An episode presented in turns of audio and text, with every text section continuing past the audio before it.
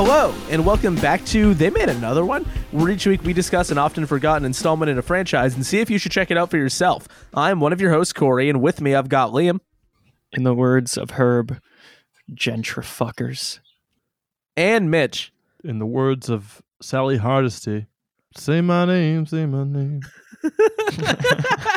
yeah, a lot of people don't know this, and I've never lied. So this is completely true.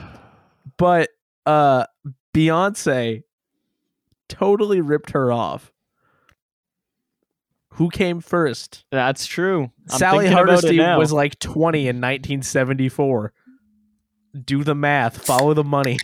Fuck yeah, we got to get to the bottom of this. We got to drink. you beer buddying, bro?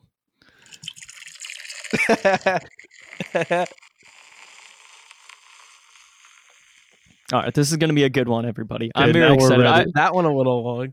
I have butterflies for this episode. I'm so excited. Butterflies, you say? I do in my belly. How do you feel about like sunflowers or whatever? I find them very evocative when they're dead. That's true. You know, a lot of Yeah. dead stuff in this movie because we're talking about Texas Chainsaw Massacre, and I and I know what you're thinking, listener. You're thinking two things, and you're smart for thinking them. One, this isn't the beginning of a season of They Made Another One, and you're right. But if we don't start doing them while they come out, we'll be covering them at the beginning of seasons until we die. So we're making some exceptions to fit some of this stuff in. Two, I know what you're thinking.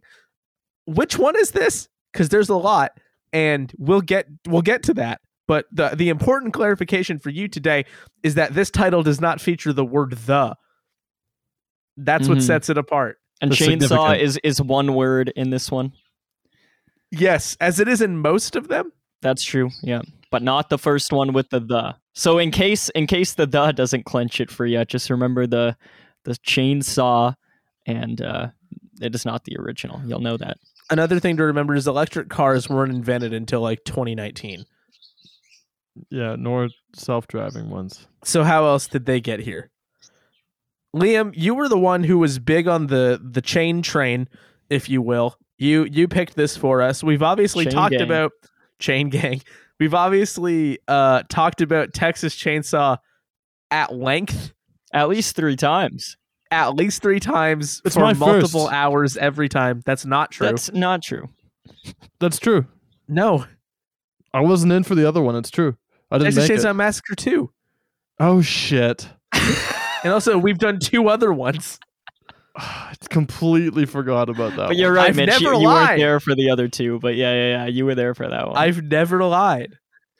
Yeah. I told you this. Fuck. This is humiliating. Keep going.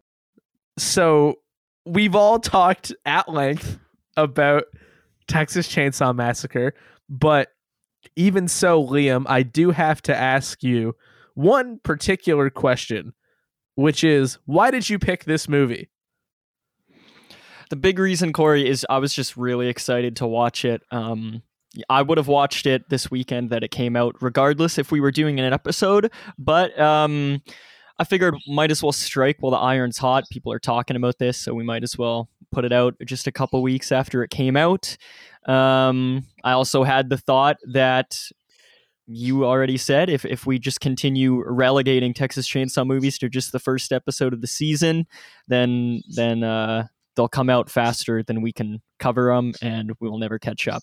Um, but rest assured, everyone, the plan is still for us to do another Texas Chainsaw at the at the beginning of next season. But I was we just are really nowhere excited for this movie. out of them. Yeah, no, we're we're, we're fine. Yeah, and um, on top of that, since our last Texas Chainsaw episode, which would have been July, August, Corey, is that when we start the seasons normally? Oh, uh, July. Yeah, We Since since July, when we covered Texas Chainsaw Massacre 2 with Mitch. Um, I've I've filled out my Texas Chainsaw knowledge. I've seen the last couple that I hadn't seen before, and I have come to the conclusion that this is, um, I think, the most consistent horror franchise out there for me, at least. It, it would be up there with like Child's Play. I think Child's Play is really consistent, but I'm not super big on Seed of Chucky. And Do you to mean me, consistent in terms of quality? yes, yeah, yeah. Okay. And um, for me, Texas Chainsaw Massacre franchise doesn't actually have a, a seed of Chucky in it. Um, people will tell you that it does, but Corey and I are on record, literally on record. You can buy the episode on vinyl. I've never Uh, we- lied. We did an episode on the next generation, often the most maligned installment in the Texas Chainsaw franchise. And Corey and I both unironically, wholeheartedly loved it. And I have found that that's carried on basically to all of the movies. Like, I think even my least favorite Texas Chainsaw movie would be a 7 out of 10. So I've, I've really grown to love this franchise. And so I was just really excited to. Uh, check out this new one and talk about it with you guys and um, after seeing the movie and knowing you guys have seen it my enthusiasm is still way up there so if you're listening to this episode and you haven't seen the movie we're gonna spoil it. Um, Mhm. so keep that in mind. And uh, i would also suggest you watch it not just so you don't get spoiled but so you can totally partake in the fun of this conversation. Because whether or not you like it i think it, it's going to be an interesting conversation. So get caught up if you would like to and uh, this is going to be fun. I'm very excited Also, if you haven't watched the Texas Chainsaw Massacre: The Next Generation, and you're looking for a particular detail to sell you on it, what if I told you that Matthew McConaughey had a bionic leg, and it's controlled by universal television remotes, and when one of them doesn't work, he just pulls out a big drawer that's full of remotes, and he keeps trying new ones until his leg starts to work.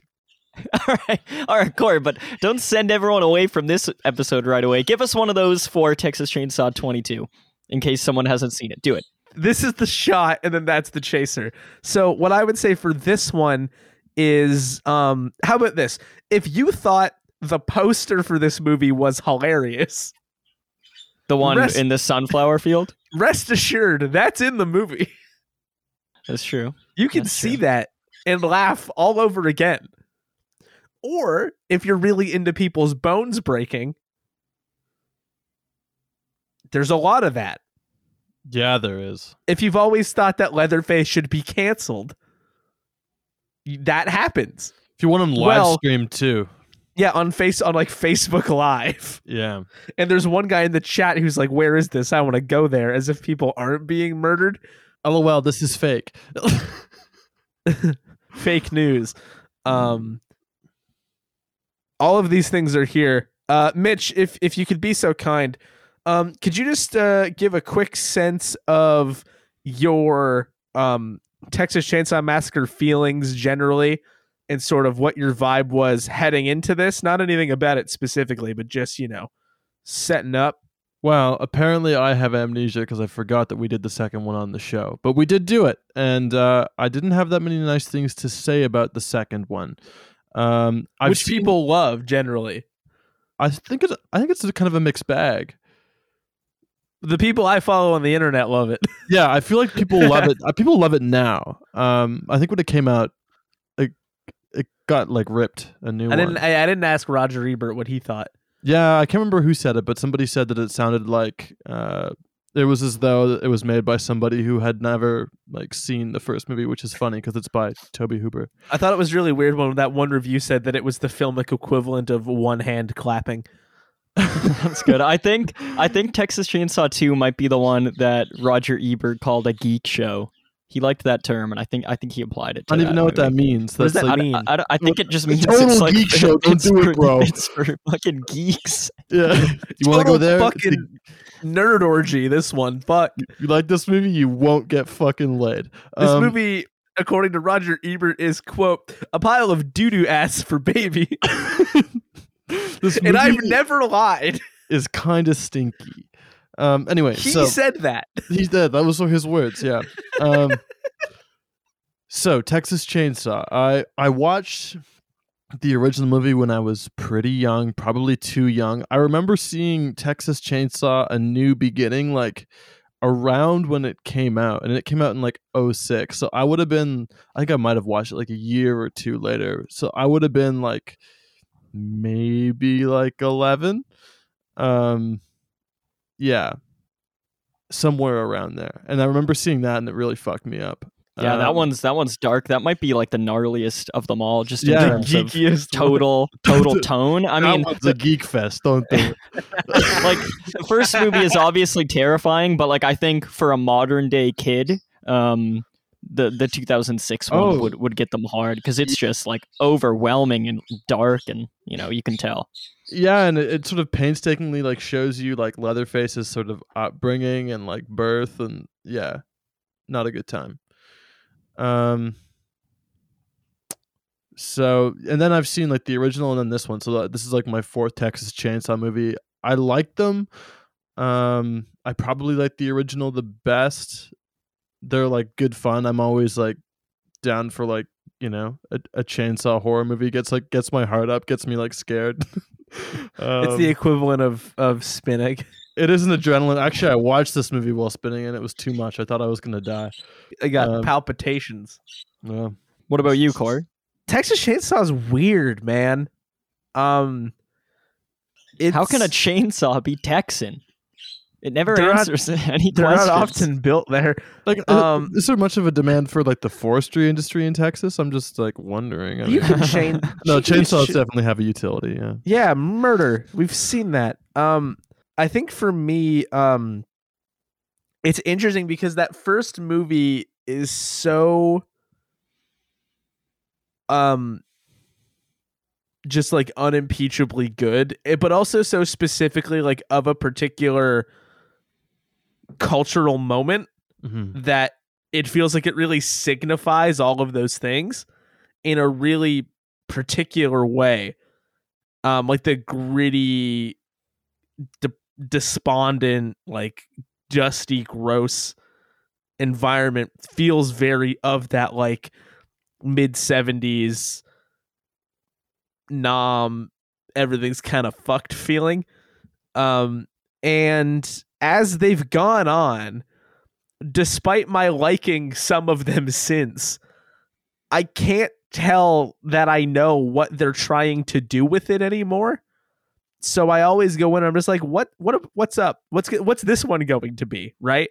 Because like Texas Chainsaw Two is such a huge departure, but again, I think for like a very specific cultural reason that like Kim Henkel was trying to send up very specific 80s things.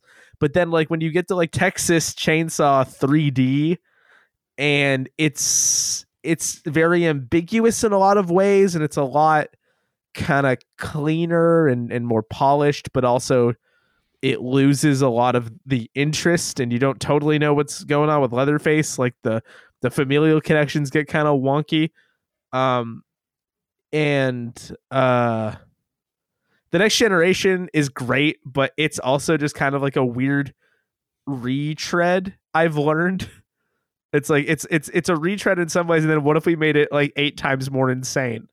Uh, which I respect. Right, because you saw that one before you saw the original, right? I did, and then I learned that a lot of the stuff that I really liked in it was very specific callbacks to the first movie, and I did not know that at the time. But I still like that movie. But I guess what I mean in a general sense is like Texas Chainsaw Massacre is like very enigmatic to me because it feels like people want to do stuff with it, but they don't.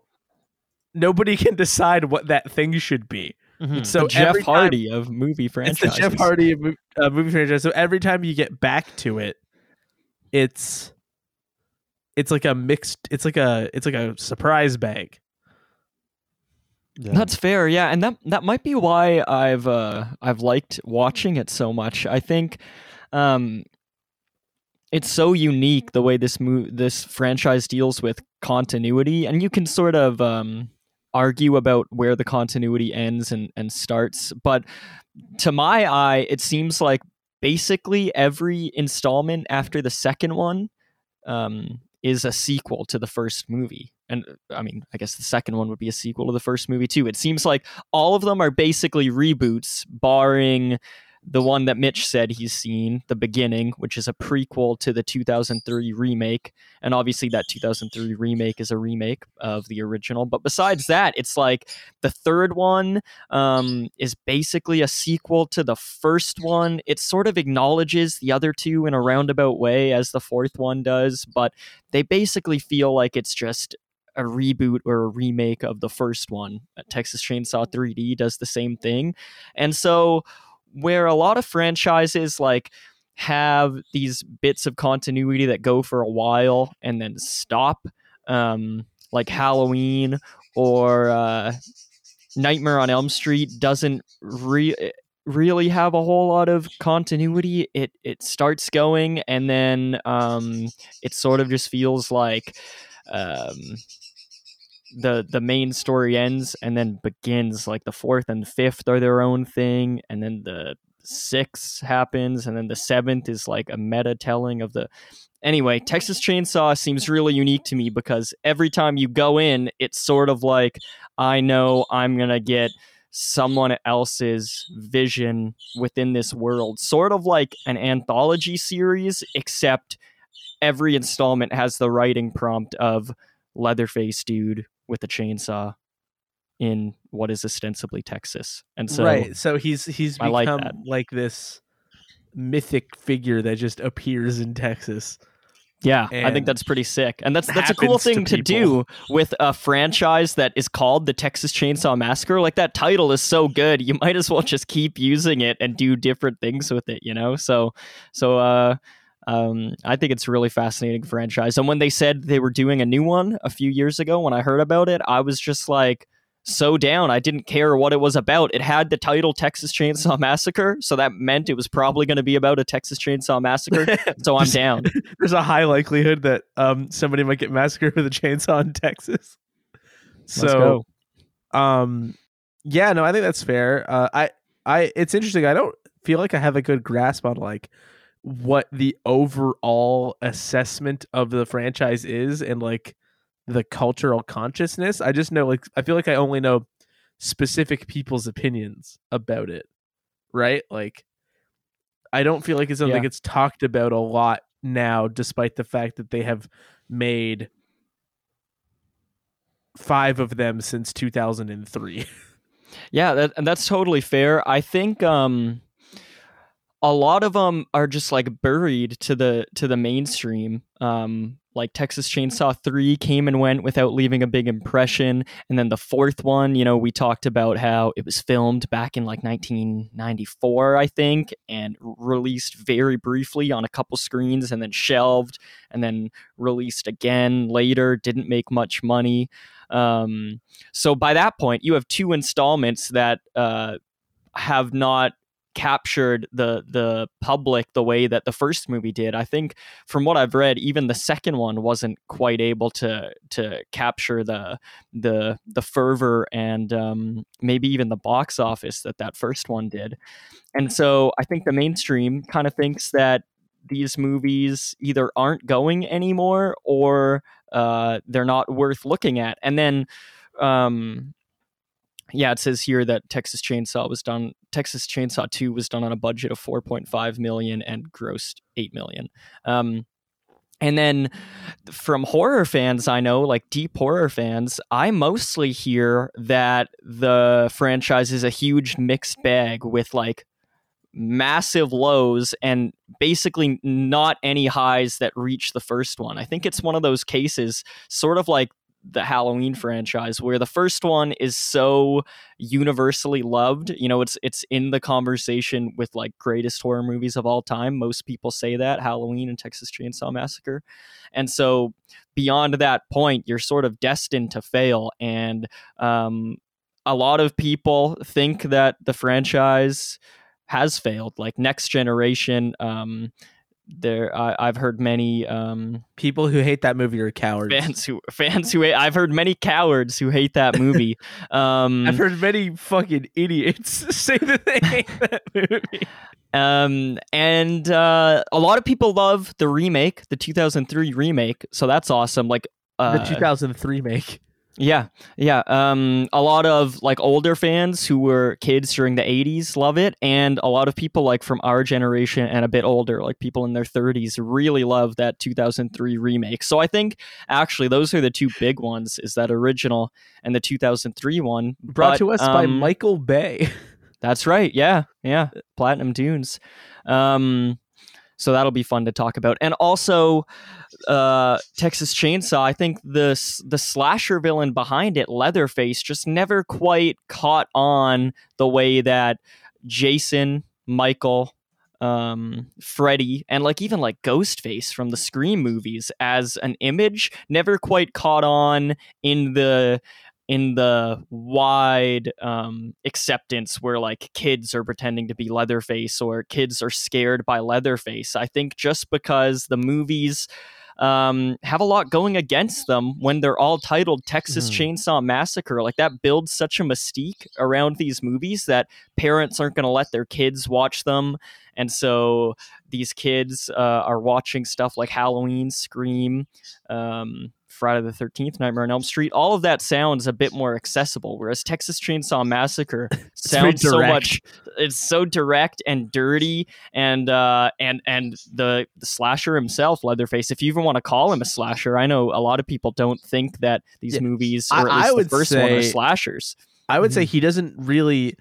He is only part of the conversation that includes like Freddy, Jason, Ghostface, whatever, because it's it's like a convenient categorization, but I don't know if it's an accurate one. I agree. Sure. Like I don't think yeah. the character works in the way that those characters work at all. Yeah, this this their first movie feels more like a an exploitation film than like exactly yeah any- anything else. Yeah. Well, and then everything since like even if you look at Next Generation, like Leatherface isn't even like the antagonist of that, really. Hmm. like That- that's true yeah it's it's more of like this weird fucked family, family. um and yeah so it it's it never quite took off into the stratosphere the way these other movies Mhm. did even child's play you know you'll They're see a chucky doll in, in all these stores so Uh, yeah. yeah. I think in a lot of ways as a villain too, Leatherface is kind of like a blank canvas. Um, whereas like the other characters like Freddy or Jason or um have like more like shticks and calling cards and like Leatherface certainly has like motives like he is defensive of his family and he's like a cannibal and he likes to kill people with a chainsaw but he hasn't been a cannibal in a while. They gotta make that No. dude eat some stuff. no but like like in the I mean like he is a a character bit thin in this movie he's a character who's um i guess like like, like a canvas sort of like ripe for potential or like projecting allegory or or whatever you want i think like the other characters already have like their kind of like shtick, but i think leatherface there's a lot more freedom with that character What I wouldn't give for a movie that makes Leatherface say, "Now you're playing with power, bitch," and then slam somebody's head into a television. yeah, that would be good. Um, I I, don't but yeah, remember. I don't remember which nightmare movie that is, but it's good. I think it's that's uh Freddy's Revenge. I think that's Four? six. Six. They- yeah, they go I was deep. way off. yeah, I could see him saying stuff like that in the other ones, but I think it took until six until you Until they really like went off the deep end. Oh, I think I was confusing it because the head smash is three, but the Yeah. line is from later. Yes. Yes, Yeah. got yeah, it. Yeah. In, in the head smash, the TV, he just says, "Welcome to prime time, bitch." He does. That is what he says. Yeah. God, that movie's good, huh? It is a good one. It is a good one. Yeah. We, we should Um, do that one. Uh, Dream I would love to. Yeah. um, but yeah, Leatherface. He's just. I think Mitch's point is cool. Um, but also he's got and, and totally like totally. Uh, Leatherface, he's just like also just got this weird look to him that's not super marketable. Like Mhm. Chucky is a doll, so even the version of Chucky with the scars, it is very marketable. Um, Jason and Michael Myers both have blank masks on. Uh, you know, obviously the hockey mask. Yeah, Freddy's a sweater and a glove. yeah, yeah. And Ghostface, very blank mask as well. But Leatherface, the fact that the mask is him wearing someone else's face, that's tough to market. Um, and, And, so chainsaws are sold in most stores. that's true, but So you you won't see Leatherface's face on any of them. It seems like easy cross promotion. Like, it's like Stihl Yeah. comes out with like a Halloween deal where they've etched Leatherface into a chainsaw blade. It's, it's, Yeah. funny that your point about like Leatherface being marketable because like in this movie, like they're like the gas station clerk seems to think that uh, Leatherface and Chainsaw Massacres are pretty damn marketable. That's why there's T-shirts and That's true. paraphernalia Yeah. and Corkscrews. corkscrews. Yeah, Yeah, that is which fun. you don't and, need and, for champagne, you dumb fucking idiot. and All you maybe you'll need- see stuff like that in Texas. Maybe they embrace the uh, the Leatherface thing, like when you go to Coney Island and you see a bunch of uh, Warriors vests. But you know, I don't see that in. when you go to Coney Island, everybody's walking Spencer's or around clicking bottles together, asking where you are. Um, Warriors. I think I was. I think I was going to say one more thing. Let me think. Well, what I was gonna do is I was gonna have you uh, set the scene for what we're watching today with a little cast and crew action, if you would like. Oh, Corey. I mean, if you're asking, I will. I'll just kind of, I'll kind of do this off the fly here. But since you're so, so No nice prep. to ask, director David Blue Garcia was okay. Yeah, I uh, happily. Okay, Very good. so um, I'll At start the with the- beginning of time, Long So- ago, in a dank cave, there were there was there was Grandpa Seth. there were shadows, and they thought the shadows were real. Now, as we all know, Leatherface, his most iconic line is a recitation of Plato's allegory of the cave. He's so hard to market because you can't fit Plato's allegory of the cave on a chainsaw blade. Too intellectual. Otherwise, you know, they'd be selling like fucking hotcakes. Oh my gosh. More like Um, uh, Plato's allegory of the blade, am I right? Very nice. Very nice. So, uh, Texas Chainsaw 22, the director, it was actually meant to be um, people who it didn't end up being. The original directors were these guys named Andy and Ryan Tohill. And they they shot footage for this movie and they cast it and everything. They were doing work on it. Um, they had done a movie prior called The Dig. Have you guys heard of The Dig? No. No, I don't know the dig either, but apparently it was enough to get him the job 2018. Um, and so they were they were hired on to do this movie, and then they it says they left over creative differences. So during shooting, we had a director join who who saw it through to the end, and that was David Blue Garcia. Um, David Blue Garcia, he really needs no introduction. Um, because there isn't there isn't really much of one to give him.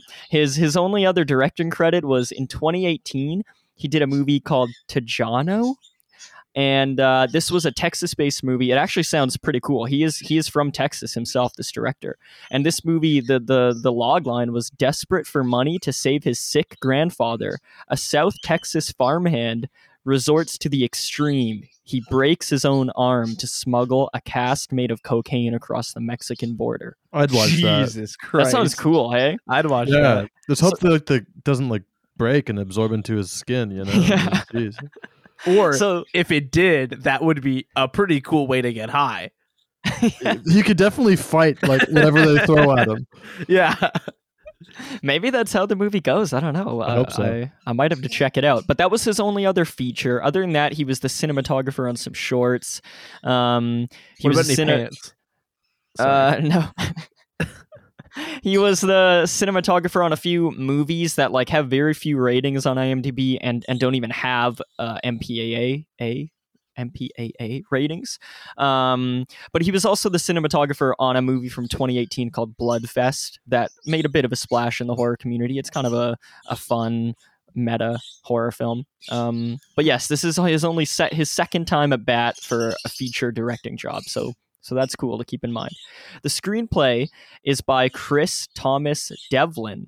Um, this guy, this is so far his only uh, released feature film credit. He wrote That's a script. crazy.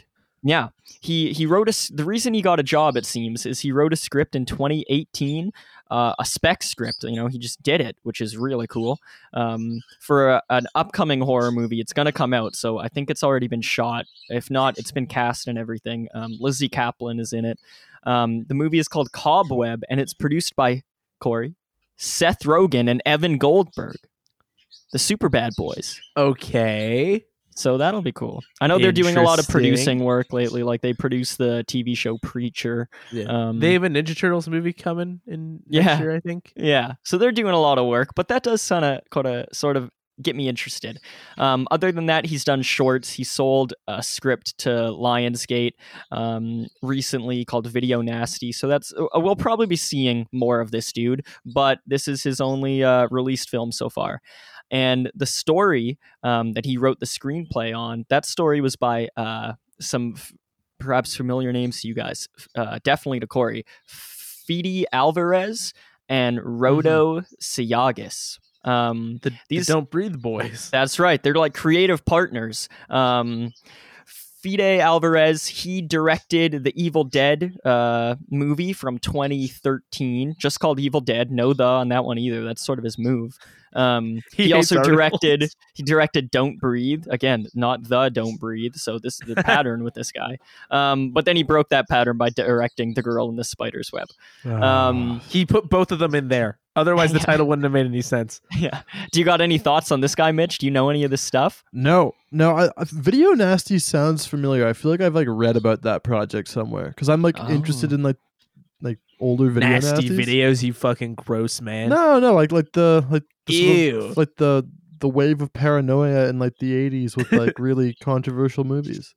Yeah, in that case, Mitch, I got a suggestion for you. It's on Shudder. It's called Censor, Oh, and it came out last year. And it takes place in the '80s in Britain. Um, the main character is a woman who like works at the a censorship board to declare things as video nasties, and it's a really cool horror mystery movie. interesting. That's a really cool like framework for a horror movie. I, lo- Mhm. I'm, I'm definitely gonna see that. Yeah, for sure.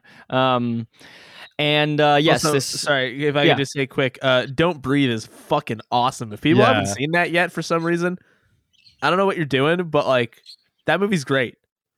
yes, I, I love it as well. Um, so Fede, he- he wrote and directed that movie um, and uh, rodo Sayagues helped him write it. Also wrote evil dead with with uh, alvarez. And rodo Sayagues also directed don't breathe 2 which was um, written by him and Fede Alvarez which i've been dying to see. I haven't fired it yet but i think that one is coming near in my future um, don't breathe too. um, this movie was produced by many people, but I'll, I'll just say one of them here is produced in part by Kim Henkel. And that is the uh, co writer with Tobe Hooper of the original movie. And he also directed po- possibly the greatest movie of all time, The Texas Chainsaw Massacre The Next Generation. Um, Possibly, But of all t- the best movie of all time. Quite possibly. po- quite It's- possibly. It's, kind of the Citizen Kane of movies. All right, keep going. um yeah he has he has a producing credit here which is cool you know what that means you know no it's it's it's tough to say could could be nothing could just be he signed a paper could be they asked him questions and he he gave them some answers which would, would be really cool if he had some input on this movie um i would be curious to read an interview with him or something about that so hopefully that comes out um, the movie was edited by Christopher S. Capp. He has edited a whole lot of movies. Those editors, they work fast. If, if this TMAO show has taught you guys anything, editors get a lot of credits.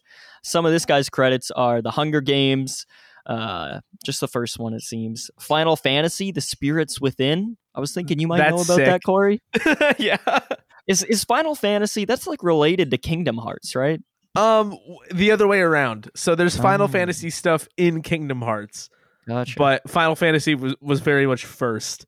cool. Um, but yeah, Kingdom Hearts is what if you put Disney stuff and Final Fantasy stuff and some original stuff all in the same thing, That's very cool. essentially. I didn't know that's what it was. That's Too much sick. of Yeah. a geek fest for me. Yeah, sounds like a geek show. If Like you want show to shit. watch a guy who's best friends with Goofy and Donald Duck talk to Cloud Strife from Final Fantasy VII, and also go to like Tron World, that's your game. Yeah, total geek show. Speaking of Goofy, no, okay. Um, Speaking of fucking geek show, no, I'll stay on track here. Um, Christopher S. Capp. He also voiced, as in voice acted. This dude is a man of many hats. He voice acted Parrot in the Pirates of the Caribbean movies. He was the voice of a parrot in a bunch of those movies. What the oh, heck? is th- is there a parrot in them? Yeah. and he talks. Yeah. Parents can't or, do that. Or may, maybe they can in these movies. I haven't seen them all. But also, maybe he just did the squawks. Maybe he's a really good squawker. Dude, birds are so expensive to hire like for your set that just animate the bird and get a guy to do it. Yeah. So he's the guy. Christopher S. Capp is the You parrot say- man in Hollywood. No you could cap. say he's the real macaw. Stop. He's a real macaw, no cap. That was good, Corey. I'll acknowledge the both of you. Thank you. Um, the cinematographer of this movie is Ricardo Diaz. I, I wasn't able to see anything I recognized here. Um, there was a number of movies, but none of them jumped out at me um, as things I've either seen, of which, you know, I've only seen a handful of movies in the world, but I've heard of a lot of movies. I hadn't heard of any of these, but I discovered that one of the movies he did, Butcher Boys in 2012, was co written by Kim Henkel. So Kim, maybe that's the connection. Maybe that's the you know the eh, Kim f- action. further evidence that that Kim had some Kim actions making this movie, and maybe he uh, suggested Ricardo. I don't know, um, but yeah. He, other than that, like he's he's the, done the cinematography for a lot of docs and uh, as in documentaries and a lot of other movies. So no Spring Chicken. I am just not familiar with Ricardo Diaz's work. Um, the music is by Colin Stetson. I think you guys will find this interesting. Colin Much like Stetson. the hat that they wear in Texas. That- yeah, he's one of those guys, much like Marc Webb, that was hired because of his name, but actually puts in pretty good work. Is there a guy Um, named Marc Webb making Spider-Man movies? He Is that what you did, mean? yeah, he did the Amazing Spider-Man and the Amazing Spider-Man Oh, that's 2, funny. Andrew Garfield once. Um, so Colin Stetson, he's uh, as uh, according to Wikipedia, he is a saxophonist, a malt, and a multi-reedist. So I guess he's real good with the, them reed instruments. Um, he's a composer. He's based in Montreal. He's from America, but based in Montreal, which is kind of close to us. So that's fun. Maybe Colin, you want to meet up Hang for out? coffee? We would be Yeah. happy to. Do you want to go Um, to Krispy Kreme? Yes, I bet he mains Krispy Kreme. he mains Krispy Kreme. That's like his main. he goes out of his way. well, he doesn't have to go out of his way, man. He lives in Montreal. that place isn't that small. He might be going out of his Fair way. enough. Fair enough. Yeah. I don't want to undersell Colin's efforts for Krispy Kreme. But now I'm imagining somebody who lives in like Laval that drives to Krispy Kreme in Montreal every day.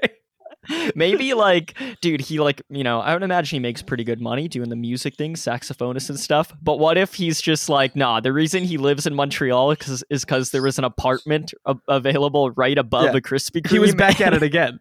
And he just decides to go at it. Well, because he couldn't go anymore because he didn't live in America, but now he's back at it again at the Krispy Kreme. That's exactly right. Colin, we love you, buddy.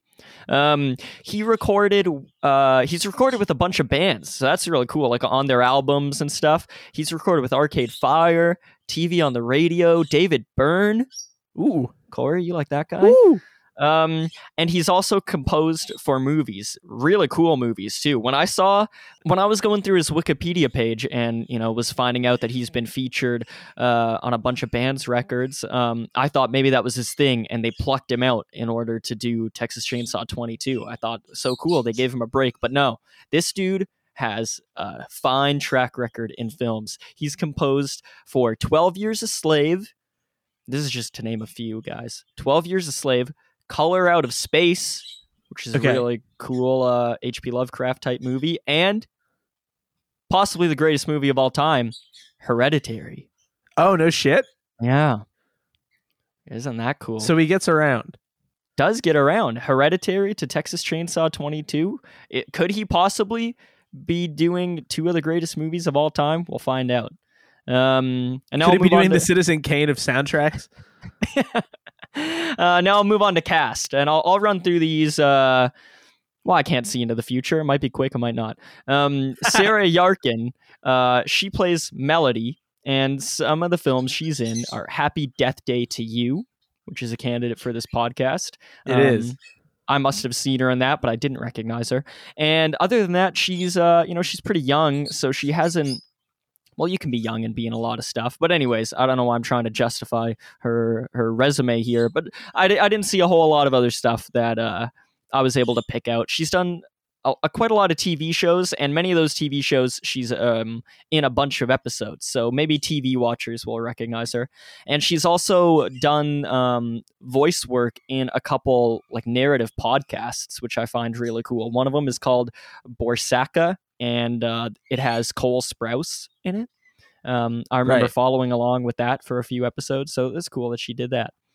Um, another character in this movie is Lila, and Lila is played by Elsie Fisher. She is she's done voice work as well in the Despicable Me movies and in Addams Family 2019, which has a sequel that is either out or gonna be out, right? It's- so Out. Might happen on this show. I guess the fact that I don't know makes it all the more likely to be on this show. um, the animated Addams Family movies. But I'm sure a lot of you will recognize her as the lead character in Eighth Grade by Bo Burnham. Have you guys seen that movie? uh, much to my shame, no. Mm, nothing wrong with that. There's so many movies out there. What about you, Mitch? Have you seen Eighth Grade? Uh, I have.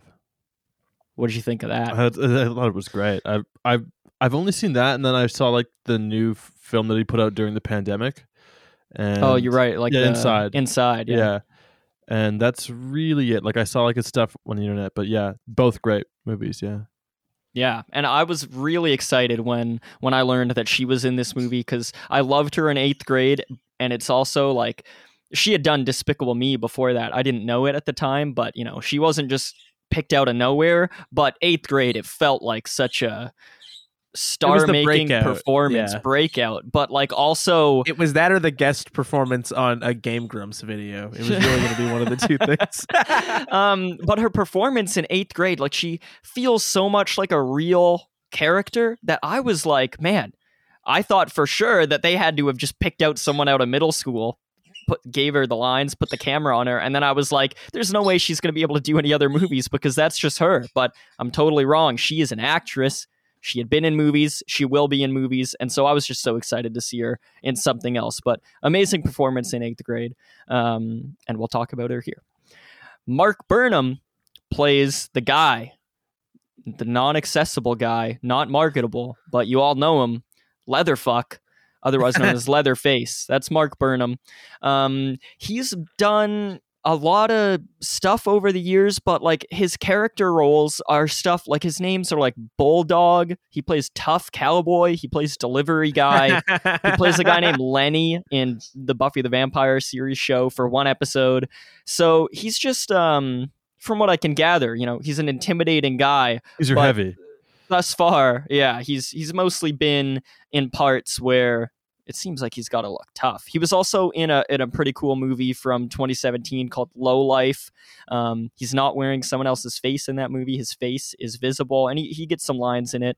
Um, and I liked him in that movie, but uh, it seems like a lot of these uh, quote unquote slasher villains, when they have the mask on, you sort of got to cast someone in terms of their stature and their physicality first. And so it makes sense that, you know, this isn't um, uh, Johnny Depp or Leonardo DiCaprio behind this mask, right? Like this is this is uh, a bi- a big dude who you might not have seen a lot of, but he does he does the job. Uh, really cool. Yeah, this isn't the men in the iron mask. This is the men in the skin mask. That's right. Yeah.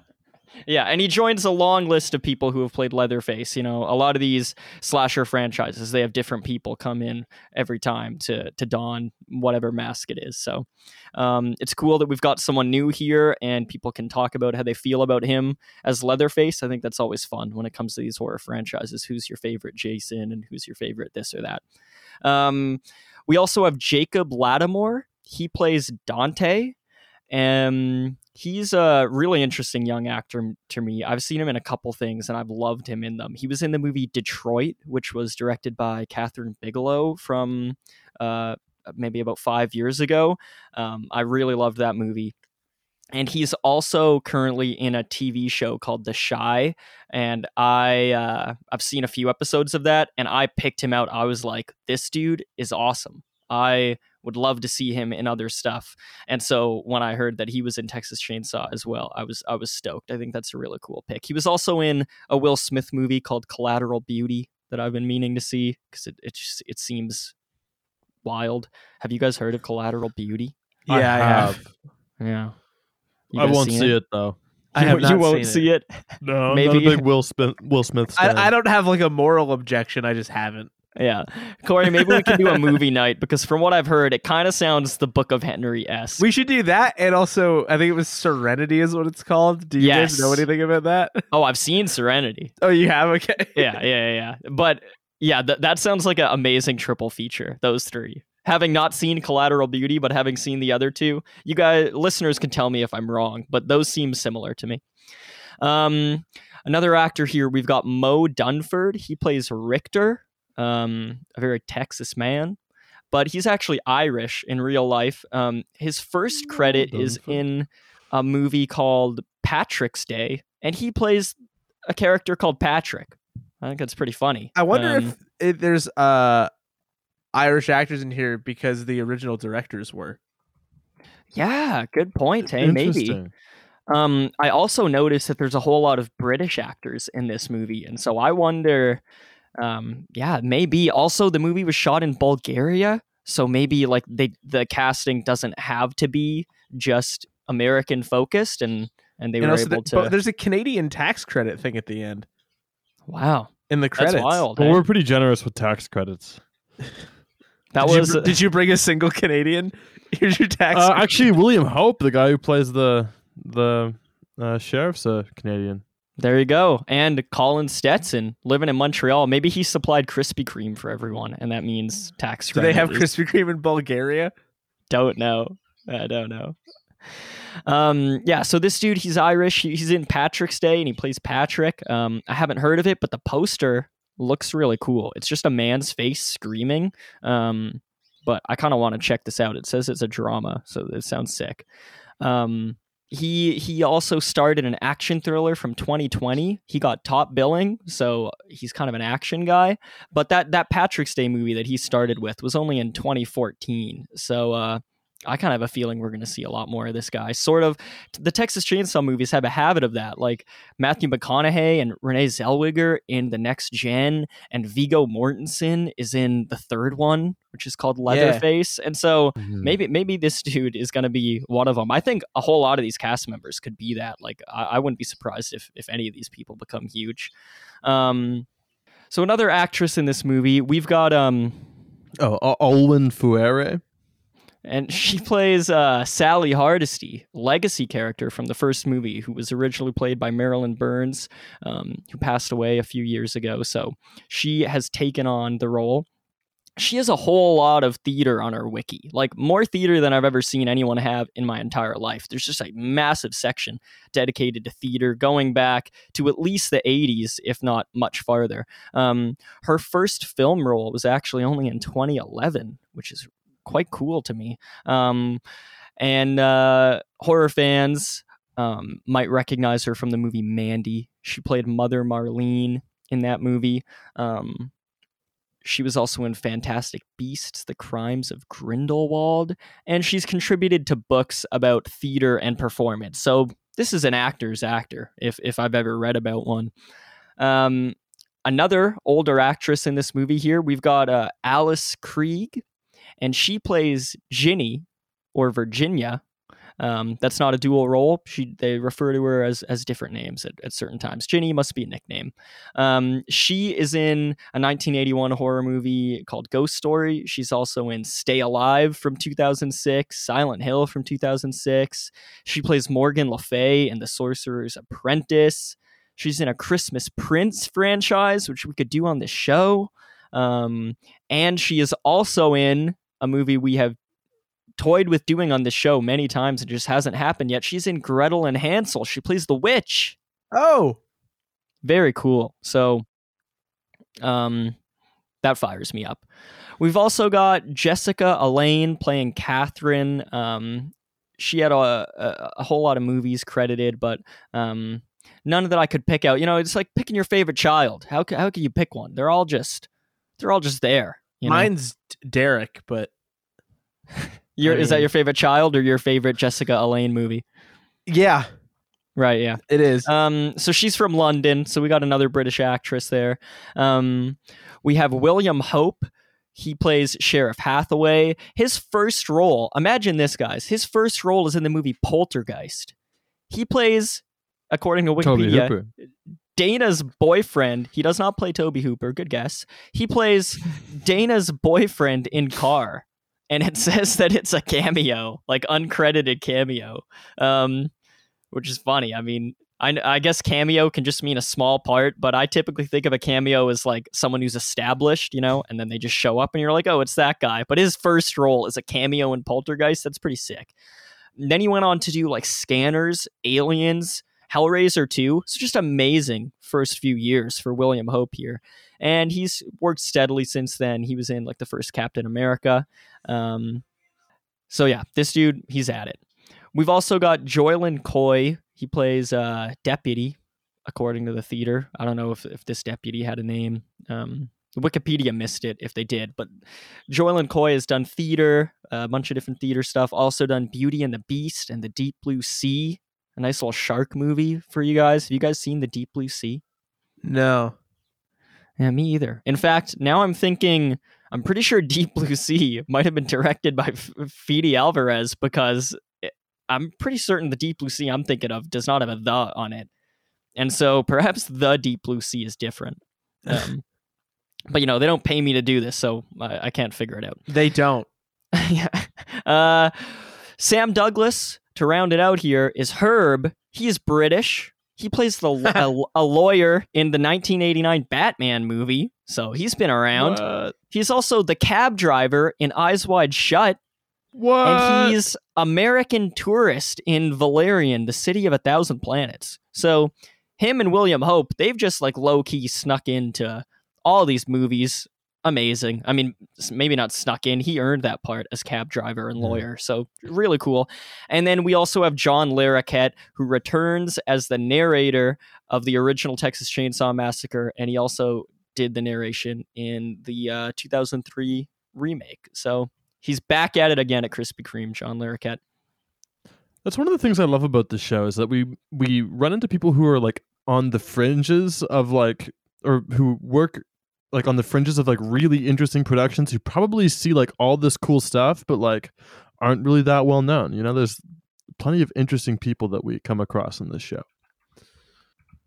For sure. Yeah. I mean, I think 20 years from now, we're going to be able to all co author just like an amazing academic essay about every actor ever, basically. It's true. It's an amazing film school. They made That's the another one. plan, yeah. Sometimes laborious, but uh, educational nonetheless. And that's it. And That's, they did that's, make that's everyone one, who made so. this movie. That's all it took. It was small, small cast and crew. About ten people made this movie. That's it, and with the help of Krispy Kreme, of course. So now that we're almost there, we're almost ready to talk about this movie. I have one more request to make of you, Liam, Okay. which is could you just give us a quick sense of what this movie's about? Yeah, sure. So this movie takes place in uh 14th century England. Um it's like a kind of a romantic comedy musical sort of sci-fi film. Um I love the duel. and uh there's also a whole lot of Texas Chainsaw Massacring in this movie. So if that's what you're interested in, check out this movie. This movie is about a group of uh, young people, 20 somethings, maybe late teens. They take a trip to a ghost town uh, in Texas called Harlow um, to sort of establish a new community. They've they've bought out all the buildings. They're auctioning them off to a bunch of other young people, um, and their idea is that they want to start a uh, some might say a cult. In fact, someone in this movie does say a cult One person does say that. You know but depends on your perspective. They just they're in this ghost town and they're feeling on top of the world. But little Because do they- they know is that the the leather-faced man who committed many murders well sort, a sort of one string of murders um, in 1974 leaving one woman left alive sally hardesty that leather-faced man is lurking around this ghost town and he is not happy that they have um, invaded on his territory. He's out for revenge, and uh, chainsaw massacring in Texas abounds, and the survivor of that first movie, Sally, um, she is also out for revenge. Well, and so Leatherface also survived. That's right. Yeah, he did survive. He survive. always does. um so you've sort of you've got these these young kids you've got this old kid leatherface and then you've got this uh old victim sally and all their paths cross in this ghost town I hope one day I can be there you go. described as an old victim. I hope one day I can be described as old mate. I Just hate like to be a young victim I'm picturing like somebody just walks into town and like Leatherface crosses the street and there's like who's old mate over there? Who's that fucking guy? What's his deal? okay, so scene is set. Gentlemen, we promised to do one thing before we we really got down and dirty. Oh, yes. Um, which is we said that we would guess how the other two people felt about the movie. that's Um, right And uh I'll, I can go first if we'd like with the Fire guessing. away. Yeah. Liam is so excited. I have to think he likes it. Um, and at first, my as I watched the movie, had had I not had information from Mitch already, I would have assumed he would not have liked it. However, he says that he took a lot of notes and was very like vigorous, and also was apparently so fired up he had to start spinning. So I'm gonna go ahead and say that you both like it, but Liam definitely. Mitch, I'm a little less certain about. Ah. Yeah, I, I've been deliberately a bit quiet, I've, especially like on the episode. I've tried. Sometimes I like, I just like let you know right off the bat that I I fucking You, hate you it. You do do that sometimes. Uh, yes, but I've I've hidden my message. Anyway, I draw a similar conclusion. I think Liam is down with it. I think he's a special. I feel like I'm not sure. I'm not sure how you're gonna feel about like the cloying modernity and like the jumpy liberals, but I think. I th- wow, I sounded like Ben Shapiro when I said jumpy liberals. That's Ugh. good. cool band name Anyway, Cloying modernity and jumping liberals anyway, Cloying modernity and the jumpy liberal cloying modernity and the jumping liberals. Yeah. Um but jumping. This movie needed a subtitle that I think should you have been really it like the kills in this movie because like yeah, anyway, and I think Corey yeah, I think Corey liked it too. And I think like there might be like a few caveats, but I think you liked it. Okay. Um, as for my guesses, I've I've really not been sure, you guys, because Corey told me um, a few days ago that all he's seen is like near unanimous negativity about this movie, and so with three of us on this podcast, I would have to think that at least you know someone's got to not like it, but in the way you guys have talked on like our group chats and stuff and again we we try not to say stuff before the episodes to each other about how we feel. Sometimes stuff sneaks through and on this occasion not really anything has snuck through from you guys and very, Very tight tight lipped. Very tight and so you know what they say about loose lips? i They cause Texas Chainsaw massacres. and i think it's easier to keep love inside i think hatred you've got to spill it out and you've got to let someone know and so that makes me think that you guys like this movie the both of you So we Um, collectively think that we're going three for three. So this movie Yeah. that the u- the internet has been piling on over the last week, of course, with with many exceptions, but I think the Letterboxd average of this is like a two point one, and you'll see the little graph there is highly skewed to the the left, the bottom numbers of five. Those so fucking liberals again. Those jumpy liberals. that, despite all that, things to the left. I think I think the two of you like this movie. I think you guys think it's dumb, but you had fun with it. And I'm gonna lock in those lyrics. So who's going first? I feel like I've talked so much. I would gladly take a back seat and let one of you go first. All right, Mitch, you're up. I'm up. Okay. Uh Liam, I'd say you're on the money. I think this movie has a lot going for it. Um and normally when movies are like painfully uh politically self-aware in their construction, to a degree that's like like I said kind of like cloying. I usually turn up my nose at it and I think that horror is interesting because it's um often like one of the most politicized genres and sometimes it really works and sometimes it doesn't. And um like I don't think I didn't find Black Christmas 2019 to be like a very or yeah, 2019 to be a very potent political movie. I don't think this one's a very like potent one either. Um, but I I think like it wrestles with those themes in a really interesting way, and we can kind of unpack that later when we get more uh, nuanced. I do think it's kind of like a bit much with it, especially when there's like live streaming or like canceling, and like a lot of it feels kind of gimmicky or like let's make Texas Chainsaw Chainsaw for Gen Z, and like a lot of that feels like forced. But I think that there's a lot of interesting stuff going on, like with like gentrification and like, um, I guess like the sort of like the dangers that come with with um, I guess like the growing sort of income divide in the U.S. and uh, with like rural and sort of um, urban sort of colliding uh, and so there's a lot of interesting stuff going on there. And I think like the setting is really great as well, like this Texan backwater uh, that, they want to turn into an idealistic haven, and it's riddled with vestiges of Confederate sympathy and iconography from the previous movies. Like it, it, there's a lot going for this movie, and I don't think it's as shitty as as everybody um, makes it out to be. I think it's like a, a solid action movie with some awesome effects and uh, some like fair performances. Wow.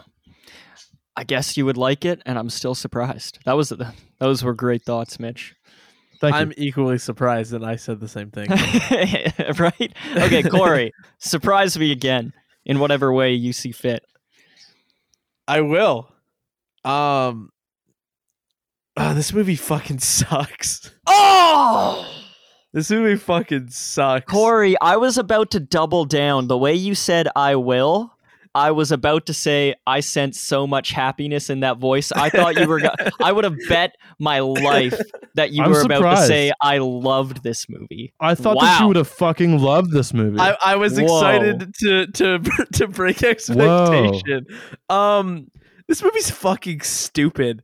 Yeah. Um, and that well, that doesn't make it good.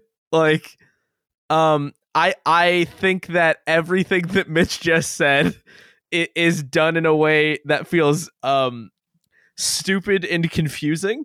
Um, and I don't know what it is this movie's trying to say because it's also got this weird school shooting subtext, not even subtext, it's just text. It's very directly text that feels completely fucking out of nowhere and it's it's got this weird thing where it's like halloweening itself with like the introdu- introduction of Sally and none of that shit matters at all. Mm-hmm. And um it's trying to be, you know, cool and interesting and about oh, it's about trauma and it's about like da da da. And it's just like gun nah, control. Man, it's, and it's about gun control. And the big gun control message is the school shooting survivor uh gets over her trauma by using guns. Like, I don't like what the fuck are you talking about?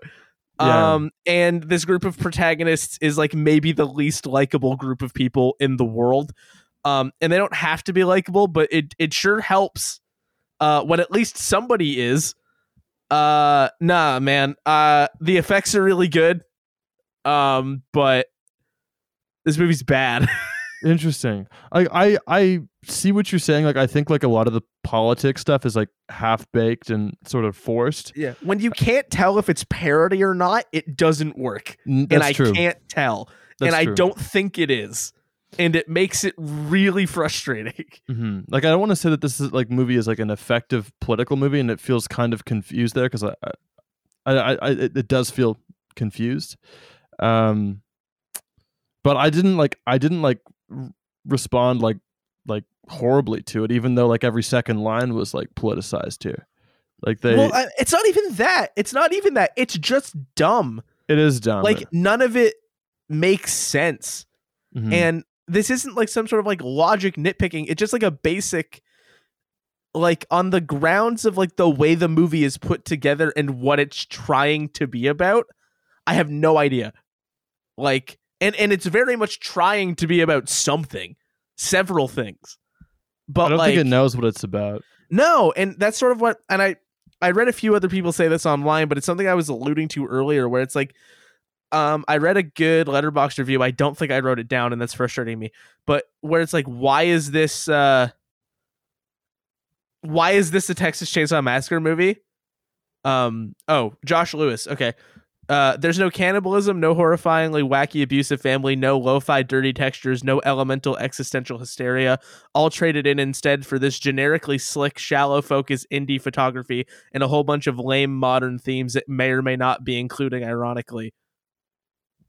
Yeah, like I know that the the original movie feels the way it feels because it's like a product of its time in a lot of ways beyond just the filmmaking being good, but this movie feels like it wants to be but it also wants to be like a cool edgy gory like leatherface movie and it's like it's Mhm. kind of the latter it's not the former at all it's not making an interesting point it's very confused Yeah, and I think it about feels what it is it's trying to do it feels confused. I think as well as like what it wants, how it wants you to feel about like the characters and like the level of like severe violence directed towards them. Like, is this a cautionary tale about like well-meaning liberals like not thinking and like doing something that like severely like affects people? Is it like it's hard to it's hard to say like what it like this this like force and like what it means. But sorry, what were you? How did you interpret it? i interpreted it as the what the characters are doing being unequivocally bad Interesting. But um it doesn't go all the way because then it's like, oh, we have to make people not want these people to die. yeah. So then it kind of doesn't really commit. Anyway, we should let Liam go, Mhm.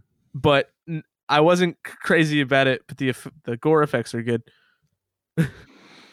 Wow, guys, we're we're over an hour into this episode, and, and it seems like we're gonna have to be just getting started. Hey, this is uh, this is Yeah, it took, us, it took us like an hour to get to the part where we started. So All right, I'm happy to be here. Okay, thank you guys for sharing so much. Um, I I basically had three reactions while I was watching this movie that were just on loop. The same. Oh, yeah, I three just I'm still reactions. assuming Liam liked it, but this could be the big heel turn. Um, If anybody's gonna hate it or like like has skin in the game, it's him or skin on his face. yeah. Well, we all have skin on our face. But like whose skin? Whose skin is it anyway? How many layers? Is it leathery? Um, yeah, my three reactions while watching this movie were what? Capital letters what? Um, LMAO, capital letters LMAO. Could you define that for me quick? That's the Gen Z of me. That that's laugh my ass off. Thank you. Um, so that's it's just not me. they made another one. Let's it's make not, another It's one? not. Let's make another one. That'll be our sequel pod, though. where we make a movie. Yeah. Um, yeah, so that's just me cackling in my beanbag in the dark while Brianna is sleeping in the other room next to me. And and then there's uh my other reaction is like a sort of frown where I shrug my where I sort of cock my head, but I'm also nodding and I might be holding up like the little okay sign with my hands where I'm like, "Oh, that's, that was that's Okay. cool, right?" so those are the, those are the three reactions um, for most of the movie, and I was very confused how I was how I was feeling. Like, I'd say the first couple minutes, I'm like, this is kind of exactly what I think it would be. It starts with the John Larroquette um, narration, but it, it's revealed that that narration is of a true crime program that is being broadcast about the original Texas Chainsaw Massacre events, and they're being um, that true crime broadcast is being played in a Texas gro- convenience store. While They, they should have got of- Robert Stack to do an unsolved Oh, mysteries. Oh my gosh! Rest in peace, Hell yeah. throat goat. Um, um, uh, if anyone thinks I'm just being disgusting, please listen to what the last magnificent obsession. Um, and it turns out that this broadcast is being played in a convenience store, uh, like a gas station, sort of rural gas station, while these young people are on a road trip through Texas. And so I thought, wow, this is great way to just throw throw you right into it. And then as they were arriving at this ghost town and yeah, a lot of these like sort of um they feel very written lines are happening Yeah, they do. about like gentrification and influencing and stuff. Um not in the way that Candyman the new Candyman has a lot of lines about gentrification. Like, No, it's not yeah. explaining gentrification, but it's like showing that this is what's on the movie's mind um, really quickly. And so that put me off a bit. Um, and I'll fast forward. A whole lot of dumb, really dumb stuff happens in this movie, and it was kind of bumming me out, dude. Um, and then, Yeah. and then uh, by the time the movie is over and I've LMAO'd and whatted myself and sort of had my little shrug, um, I thought, Jesus, I need to get someone to watch this movie with me. So Brianna, who was sleeping the entire time, I tell her right right when she wakes up, I really say, quick, Brianna, I'm having a brain blast here because I looked at your Letterboxd and I'm like, did he fucking watch this movie twice? I did. He did. I watched You this movie twice, and after that first time, I was I was pretty sure how I felt about it. Um, but even if my mind wasn't made up, I knew there was enough crazy stuff in this movie that I that I would love to watch it with someone, even if I hated it, um, and even if I loved it, I would love to watch it again with someone. And do you would you guys agree with that? That there's just like a lot of crazy stuff in this movie, whether you like it or not. I, I feel like this would be a good movie to watch with your friends, like I don't know. drinking and shouting at the screen. I, I I more agree with Mitch. I don't think there's that much. There's Like, there's a lot of shit where I'm like, h- where I was shouting crazy. Yeah. Yeah, dude. Like for me, uh, I'll just rattle off some bullet points. Like wrist snap being stabbed into your body. That was pretty Dude- base. Dude's head being caved in after getting his leg snapped. a lot of movies in have half. head caving in. The chainsaw like under the floorboard as she's crawling, like like a tap X, like Resident Evil moment. Yeah, and then she gets covered in shit. Um, Yeah. Sally speaking in sound bites as she comes to the town, and then and then monologuing to Leatherface, and then letting him walk out of the building to the cop car where the teens are. Say my name. Um, and she's not going to uh, take the teens to safety Say or my like name. secure Yeah. the perimeter, call backup. None of that. But th- that's Um, not. What is that crazy? I think that is insane. Those yes, just, I do. Those are just like It's- I think that's bad it's writing. It's just stupid. It's just bad. Like, and it's not bad to me in a way that I'm like having a good time. It's just bad. It was bad enough to me where I was having a good time. Like, and I thought I had is- fun with it. Really quick, just I know Liam was in the middle of a list and he has to get to Brianna because we still don't know what his conclusions. Yeah, even yeah, are. yeah. Holy shit. But really quick, just when Sally comes out, fucks around, and then finds out by way of just getting unceremoniously, hilariously chainsaw murdered. I, what I sat there and wondered is like, why did we do this? Because like, if you look at Halloween, right, like the uh, reboot Halloween, I forget the director's name. He's got like David Gordon names. Green. Thank you. But um and like the the bringing back of Laurie Strode and like the the re-centralization of the story there, I can at least understand, you know, why that that is interesting to people and why what happened to that character might end up translating to living a life that is very like secluded and closed off and like um prepping for something Mhm. um like this feeling that it would happen again um that just to me does not fucking translate here at all like i i have no sense of who sally is now or why she's doing this or why she would have been waiting or Yeah. what any of these things are for They just build up this exchange because it like feels like it's supposed to happen But, because like, it's just like the way archetypes and- other yeah. leather leatherface adjacent movies work. We've talked about it. Like he's just sort of a mythical figure that shows up. And there's and in, i think it works works best when there is an intentional disconnect from those things. Mhm. and tying it together doesn't make any sense because it's again like at least in halloween it's like a family affair and there's pieces of connective tissue that even if they don't work it's like i get why they're there. But this one was just like oh fuck we're making another one of these. I don't know, what if Sally showed up? Like it it feels so we're just scraping the bottom of the fucking barrel and then it amounts to like nothing other than a kill that looks kind of funny. Mm-hmm. It's Um, just the one that got away. Like that's the that's The pretty much image is literally the movie getting foisted on its own petard. Wow. That's the image. that, that was that was for sure another moment I wanted Brianna to see was Sally being lifted off the ground above Leatherface's head with the chainsaw through her body. Like, oh my gosh. Um, also, the bus massacre with neon soaked lighting as he's just like, that is meant to be a parallel to a fucking school shooting.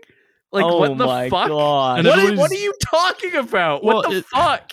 to that me- doesn't make any sense. I feel like that like those two comparisons to each other is just like a really bad idea, and I think I think like also It's it's so bad. like the way in which that that scene is like filmed like with like semi like live streams and like jumping. Like some of the kills there are pretty fucking sick but like it's just like why is this in our texas chainsaw movie? Like i understand that like this sort of like gentrified like mid-century bus that they've turned into like a cocktail lounge is like supposed to be like a symbol of like i don't know like urban excess and like yuppies but like i don't know. I just like it just feels out of place. It's a bad scene liam how did you end up feeling about it in the end Yeah, let's let's let him finish. Okay. Um yeah, so I will say it before I say that.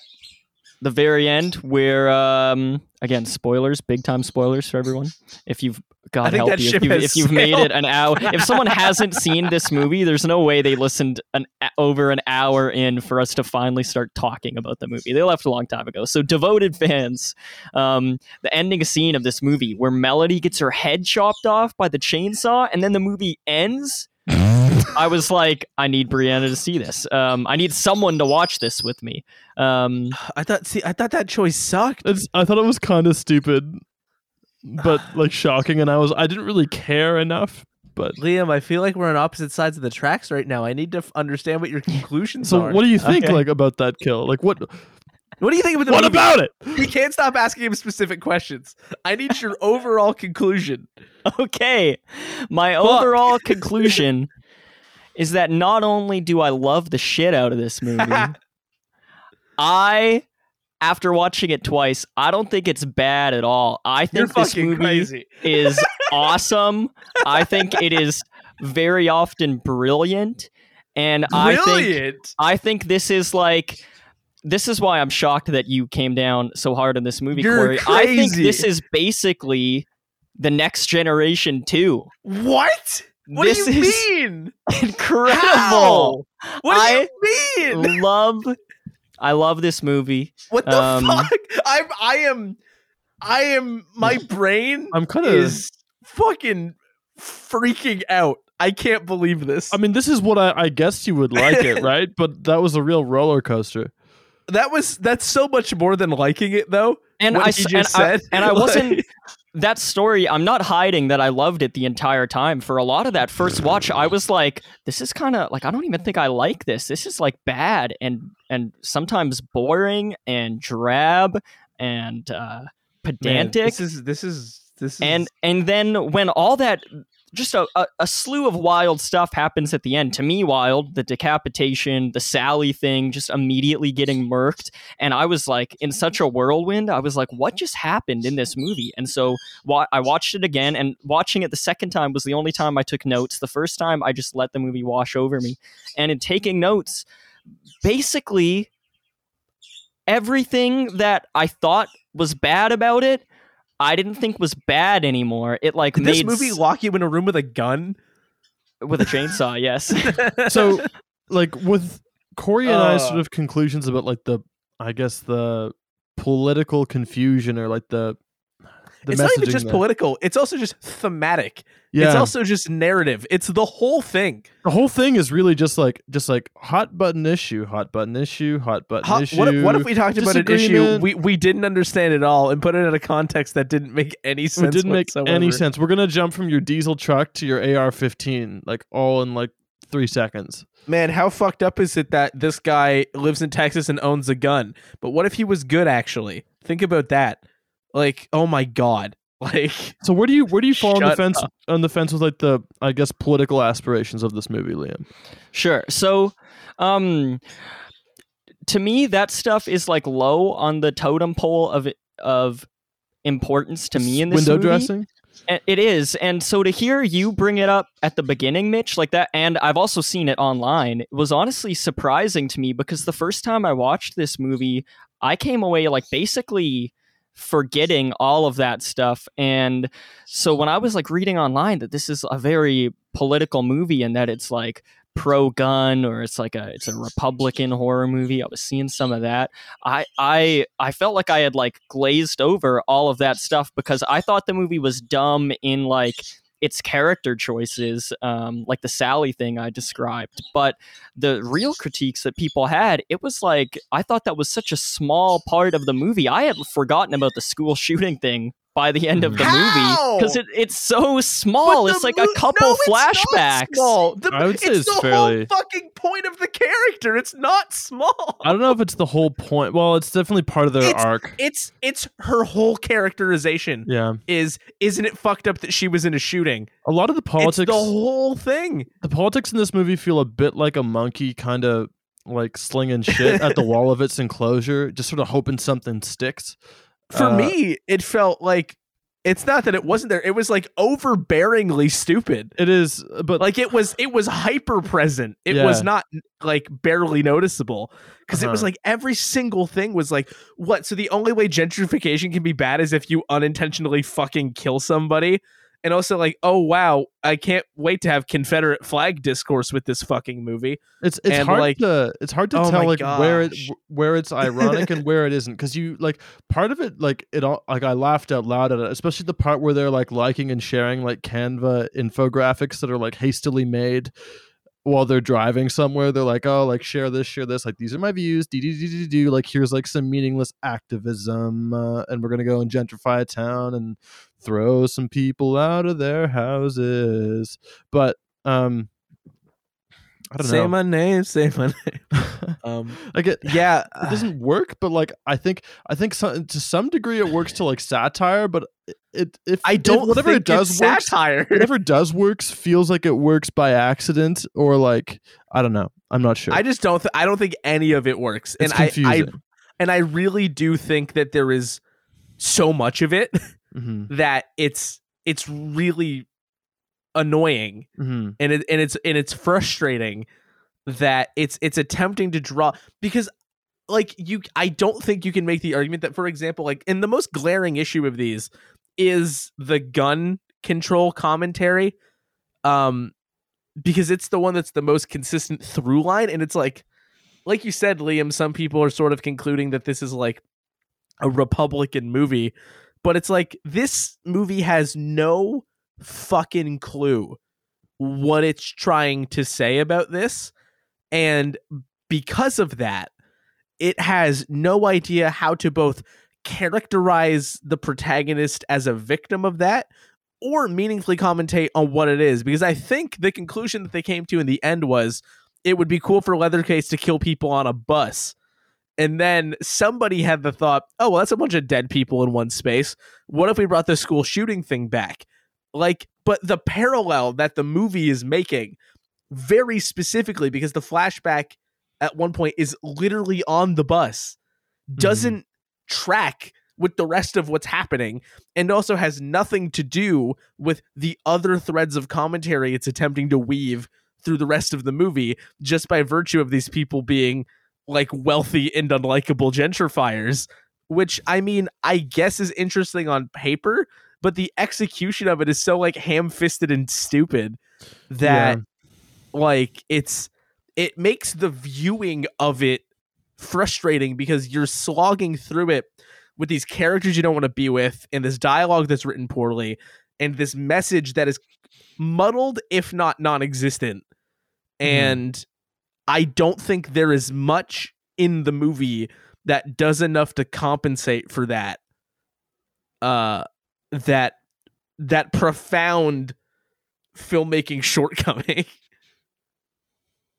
I find I found myself really being like intrigued and charmed by the fact that the movie didn't seem to have a message. Um, I think that's why coming like I, am kind of a smooth brain guy, so coming away from it the first That's time. That's not true. You're not a smooth brain guy. I would never say that about you. Well, thank you, Corey. But the fact that I didn't like, I truly didn't clue into a whole lot of the stuff that people seem to be taking away from it as the big stuff after that first time. To me, I would have said that this movie is about some teens going to a town and like getting slaughtered. That's basically what the movie is. Um, and from watching it again, yeah, a whole lot of like stuff is thrown at the wall, but the movie really doesn't resolve any of that stuff. And I think that that's really cool. Like, I just found myself charmed by it. And also, in spending a bit more time with the characters and watching it again, I thought that it all felt very natural. I thought that these kids, um, young adults who are like doing this gentrification thing, who might just seem like pawns in a story to to get some uh, like a, a present a gentrification idea that you don't then resolve.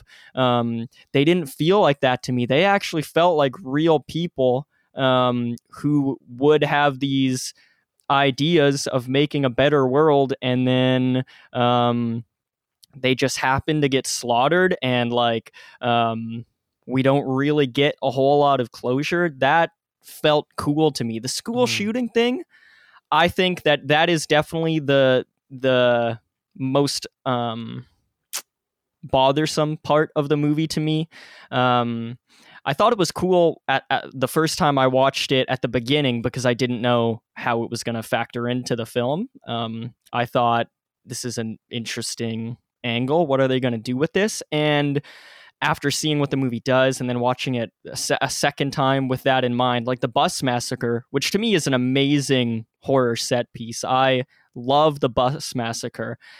Having that in a movie where we're thinking about um, a school shooting and like what it did to this teen girl, not to mention all the people who she says have died and then we are watching this bus massacre where these kids dying are like the our sort our source of enjoyment it makes it makes it a bit less fun for me like i'm thinking mm-hmm. about oh this this is the movie that has the school shooting in it and now i'm watching these kids get massacred and it's kind of it's kind of weird it that it makes name.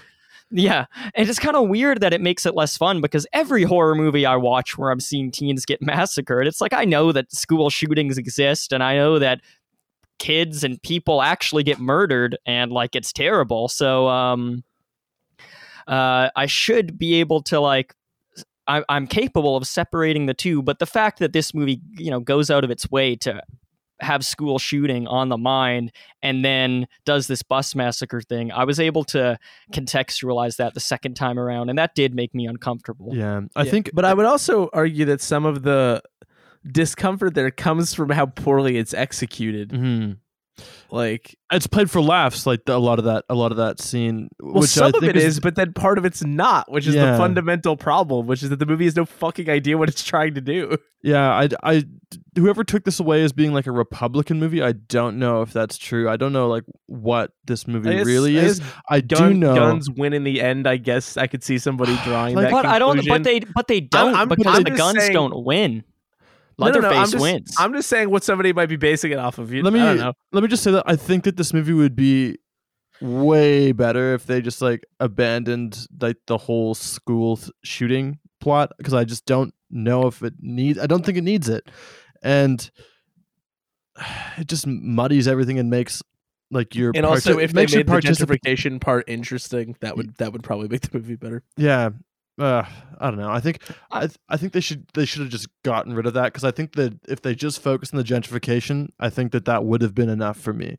Um, and, I, and it did work indeed. Like when the when the old woman is killed in the backseat, and you're like, oh fuck, oh like, yeah, I here love comes the reprisal. Like I was looped in, I was dialed in from like that that whole sequence, and I, I was ready for him to like, you know, kick some ass. yeah, and, um, um, yeah. I think it just gets it, it does buckle under the weight of it, what it wants to say, if it even knows what it wants to say. Is it the weight of what it wants to say? I think it's just buckling under the weight of constantly fucking up. No, because I think I think it is it's not under the weight. profound. There's no weight to buckle under. No, I think because I think it literally wants to bite off like li- every issue that like we face politically, right? Like it, it, it's talking about literally everything, but in not really in a meaningful way or in a way that is contradictory. So, I think it is. I think it is sort of buckling under under like both sidesism. I think it's buckling under like this the sheer scale of discussions it wants to have. I can't hear you say the word buckling without thinking you're about to say buckler. Fair.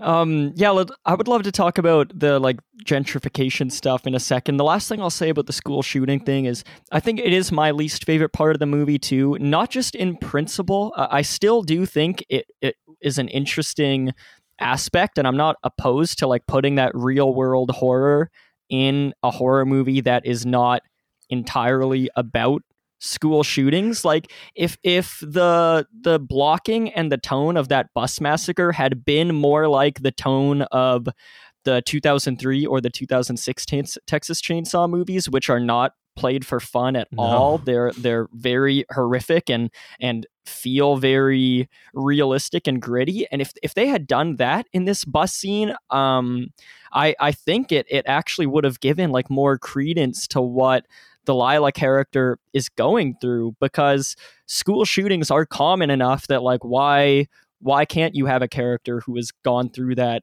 in a horror movie that then has to face um, another form of evil and overcome it but i think the the tones just clash a bit there because the staging of a lot of those bus kills are just like comedically amazingly ridiculous Like, like the the dude skewer.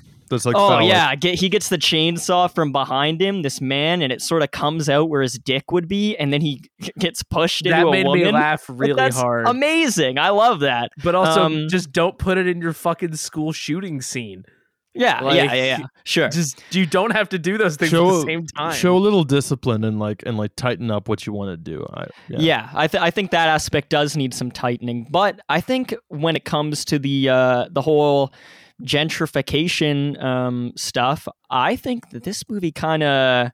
I, I loved it. I thought it Mhm. kind of nailed it. So, um, where I come from that, and then I'd love to hear you guys talk about it, is um, I really like how the movie um, doesn't make it clear at least when you're watching it the first time like who is in the right um and i don't i don't just mean like morally i mean um in terms of the actual facts of the situation i thought for sure when the the teen characters go into this one house that they find is occupied in this supposed ghost town and they find that an old woman lives there um, they tell her you've got to leave. We we occupied you know we we got the deed to this house. This is our house. And she tells them no i i've signed the papers. I've paid it all off. This is my house. And and these uh these two teens uh one of them more so than the other they kind of get like aggressive and condescending with her and um they like know that they're right and that this is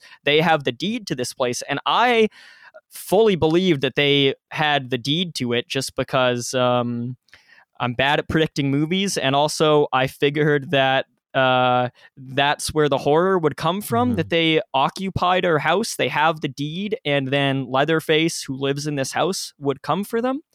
And so when it's revealed that she actually had the deed the whole time, I just really like um, how that makes me think, like how I as- assumed the situation was without the knowledge and i also like the way it makes me the way that the characters then have to deal with it. Like the our main character um melody she, she discovers this deed and she feels horrible about it and um whereas before that when she thought they did that they did have the deed she was you know saying stuff to her like uh you'd be you it's not safe for you to live on your own. You'd be much safer in an old folks home um which i think is just so sad and Mhm. like sort of speaks to this idea that like um we got to get the old people out of our way so that we can live. And even if you're a really sympathetic person, like she is kind of making herself out to be, she still wasn't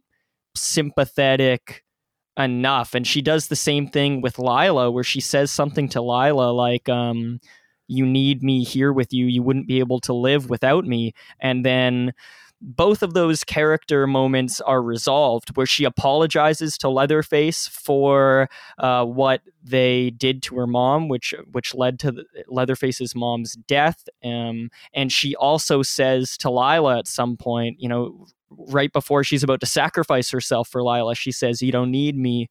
Uh, you never needed me." And I thought that that was really beautiful and really um, compelling and true. I just thought that was a very interesting character conflict to be the source of the action in this movie.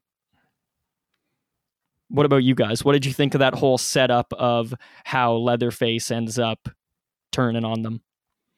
I think I think that that whole angle and the whole sort of searching for um, the the lease or I guess like the the documentation on the paper. I think a lot of this like a lot of that is kind of ridiculous like if you're going to evict someone from your ho- from their home like you probably let like the city services deal with it you don't like go in there and try and do it yourself and all like they do get the police to who do it as well you'd think there'd be some kind of verification but i'm you know over analyzing it but and, and and maybe that speaks to like their confidence and the fact that they could just they thought they could just walk into this town and own it and then like go into the house Yeah, where someone lives and kick them out themselves sort of right? urban arrogance and also and also maybe an arrogance that comes with with youth and with like money right? Um and with education. I think like that's that that angle and everything is really good and i think um like the the dante character and the role that he plays in that was sort of like expediting it and by being um sort of reactionary uh and like rightfully so i think in a lot of ways but um it's just sort of that like that angle is is is kind of interesting and i think um yeah like the uh fuck i forgot what i was gonna say i'm looking at my notes that's okay. yeah i think that uh yeah like the, the whole bit with the lease in the house and and like the sudden shock when she actually dies i think you know that that all works what about you Um, corey I seriously have no idea what you guys are talking about in terms of it like being effective. Like I just I can't meet you there. um for me like it's just it's it's the it's the dumbest level of showing why gentrification is bad. oh Um, yeah it's pretty surface and but like i but like that's why it's not effective is because it's not interesting and it's not nuanced and i don't think they've put a lot of thought into it and i also think uh just part of what liam said earlier like i think uh let me try to get this right because i believe liam you mentioned that there was an element of like not being clear like who was going to be in the right Mhm. um, yeah, I think it was very clear that they were not going to be in the right because I think the movie is demonizing them from pretty much the immediate beginning that these people suck and they've bought up this town. Never mind the logistics of like who the fuck would come to this town even if they bought everything and like built a bunch of new shit and gentrified it because they said it's like several hours drive Seven. from like anything. Yeah, like who the fuck is coming here? I think conceptually that's an interesting idea. Like a bunch of idealists who go to rural Texas to try like and and make a better place or a utopia only to have like Leatherface like be evicted and kill them all. Like that in itself as a high concept is is great. Um, I I just think I think like the execution and like I don't know, it tried to do too much in a lot of ways. Yeah, but but for me, like them not having the deed is like it just feels dumb because it's like the movie's already made it very clear that these people are doing something bad, and they double down with it literally killing her. Like it can't just be bad on its own. The only way the movie can communicate to the audience that it's bad is that it literally kills somebody. Well, it, it's a Texas And- Chainsaw Massacre. I mean, it's not exactly going to be like rife with like subtlety and nuance. But, but then the movie can't do these things. then. Like it's trying to. It wouldn't be there if it wasn't trying to. And it just because it's this kind of movie, it doesn't make it less dumb, Mhm.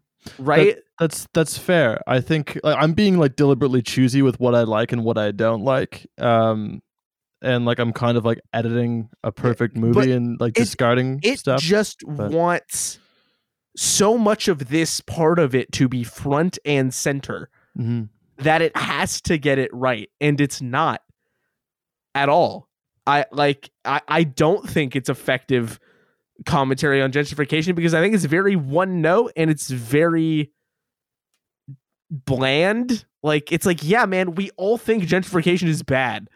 Like you're you spoon feeding this version of it that's like hyper evil just to make the point feels dumb. And uh that being in competition with the afore discussed school shooting themes and also the brief like culture clash between the south and these yuppies themes like it doesn't coalesce into anything that I find particularly interesting, but the movie to me feels as if it wants you to find that as interesting as the Leatherface killing stuff, but as like the thrust to get those things underway, I just don't think it's there. And then by the time the movie is sort of culminating, and you know, Liam mentioned like a few character moments we have between like Melody and Lila, I just I'm not interested. Like you're giving them these like sweet moments and whatever, and I'm just like, who cares? Like you haven't the only thing you've done to these characters is put them in a terrifying situation. But at no point have you made me care at all. So like by the time we get there, I'm just like, yeah, okay. Um yeah. Mhm. I find it. Uh, y- you go ahead, Mitch. I say I find it difficult to get like overly attached to anyone in a Texas Chainsaw movie just on principle. But, But but it's not that I I'm don't not saying think they're that's the gonna reason die, why but you shouldn't, or No, no, why no, but like it- all- all I mean is, like, writing, but just um I saw somebody else say this earlier because I did a little bit of reading after I watched it, but it's one of those things where like can't a, a horror movie be allowed to have somebody that I like in it that might die? Can't we have stakes?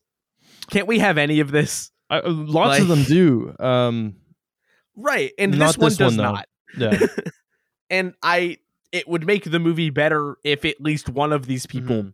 Liam, did that. you did you like earnestly care about like any of the the characters? Like I know you said that you found like some of the exchanges um like had a nice sentiment, but were you ever like like really rooting for them or like connecting with them?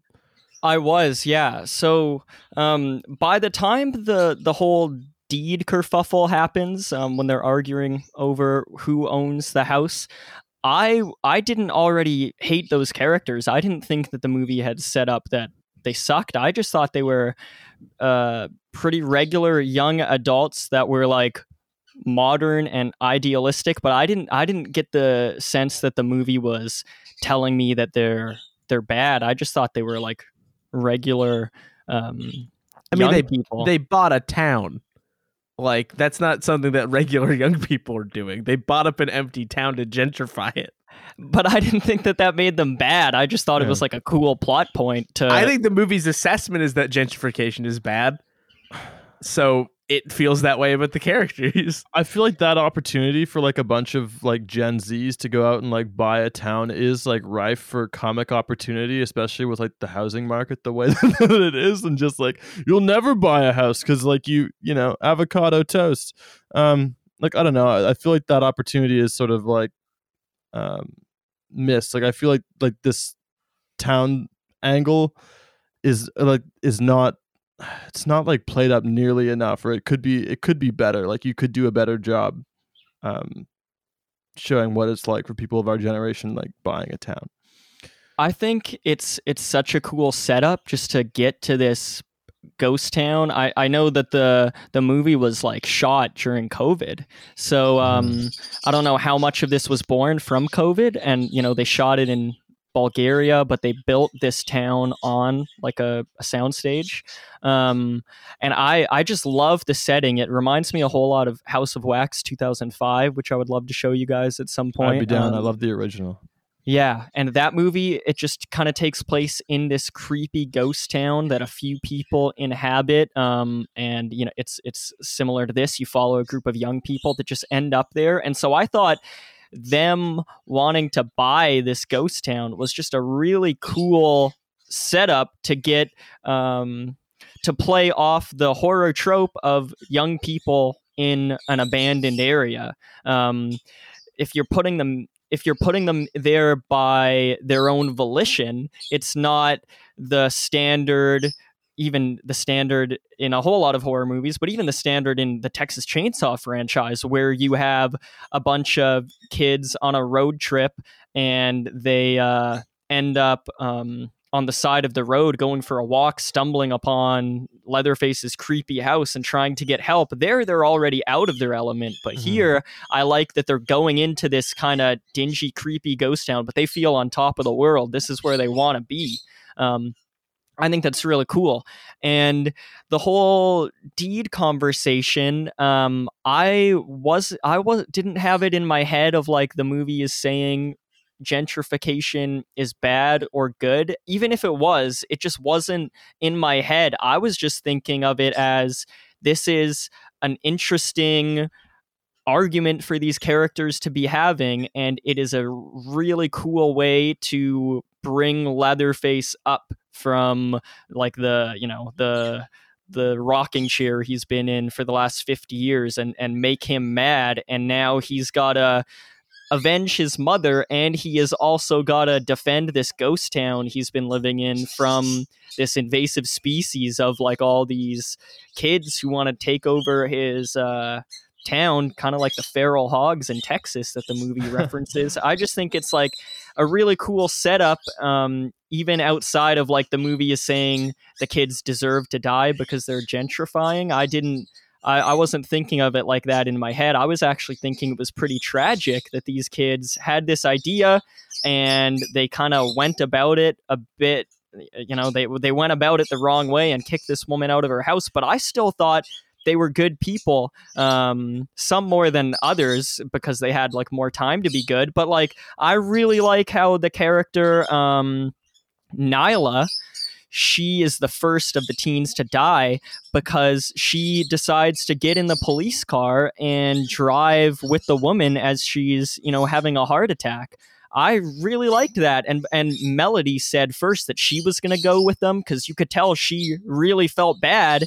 Um, I don't think that the the movie just paints the the teens as like awful gentrifiers. Yeah. I thought it felt very real. That's a really hateful kill when they when he kills Nyla too. Like I was like, holy shit, that's a really angry and like mad. and explicit kill. Like the original one, I, you barely see any blood. I mean, the Mhm. the doorway kill with uh, Dante is, is like vintage Texas Chainsaw with the swinging the I swinging love door. that swinging door. Um, but uh, yeah, like the the kills in this feel feel so hateful. And you, at first, I'm like, I was trying to decipher like, is it like is this like what is it directed at? And I spent like a lot of the movie thinking about that, and I'm still not entirely sure. But Looking cool. yeah, and boy, does it.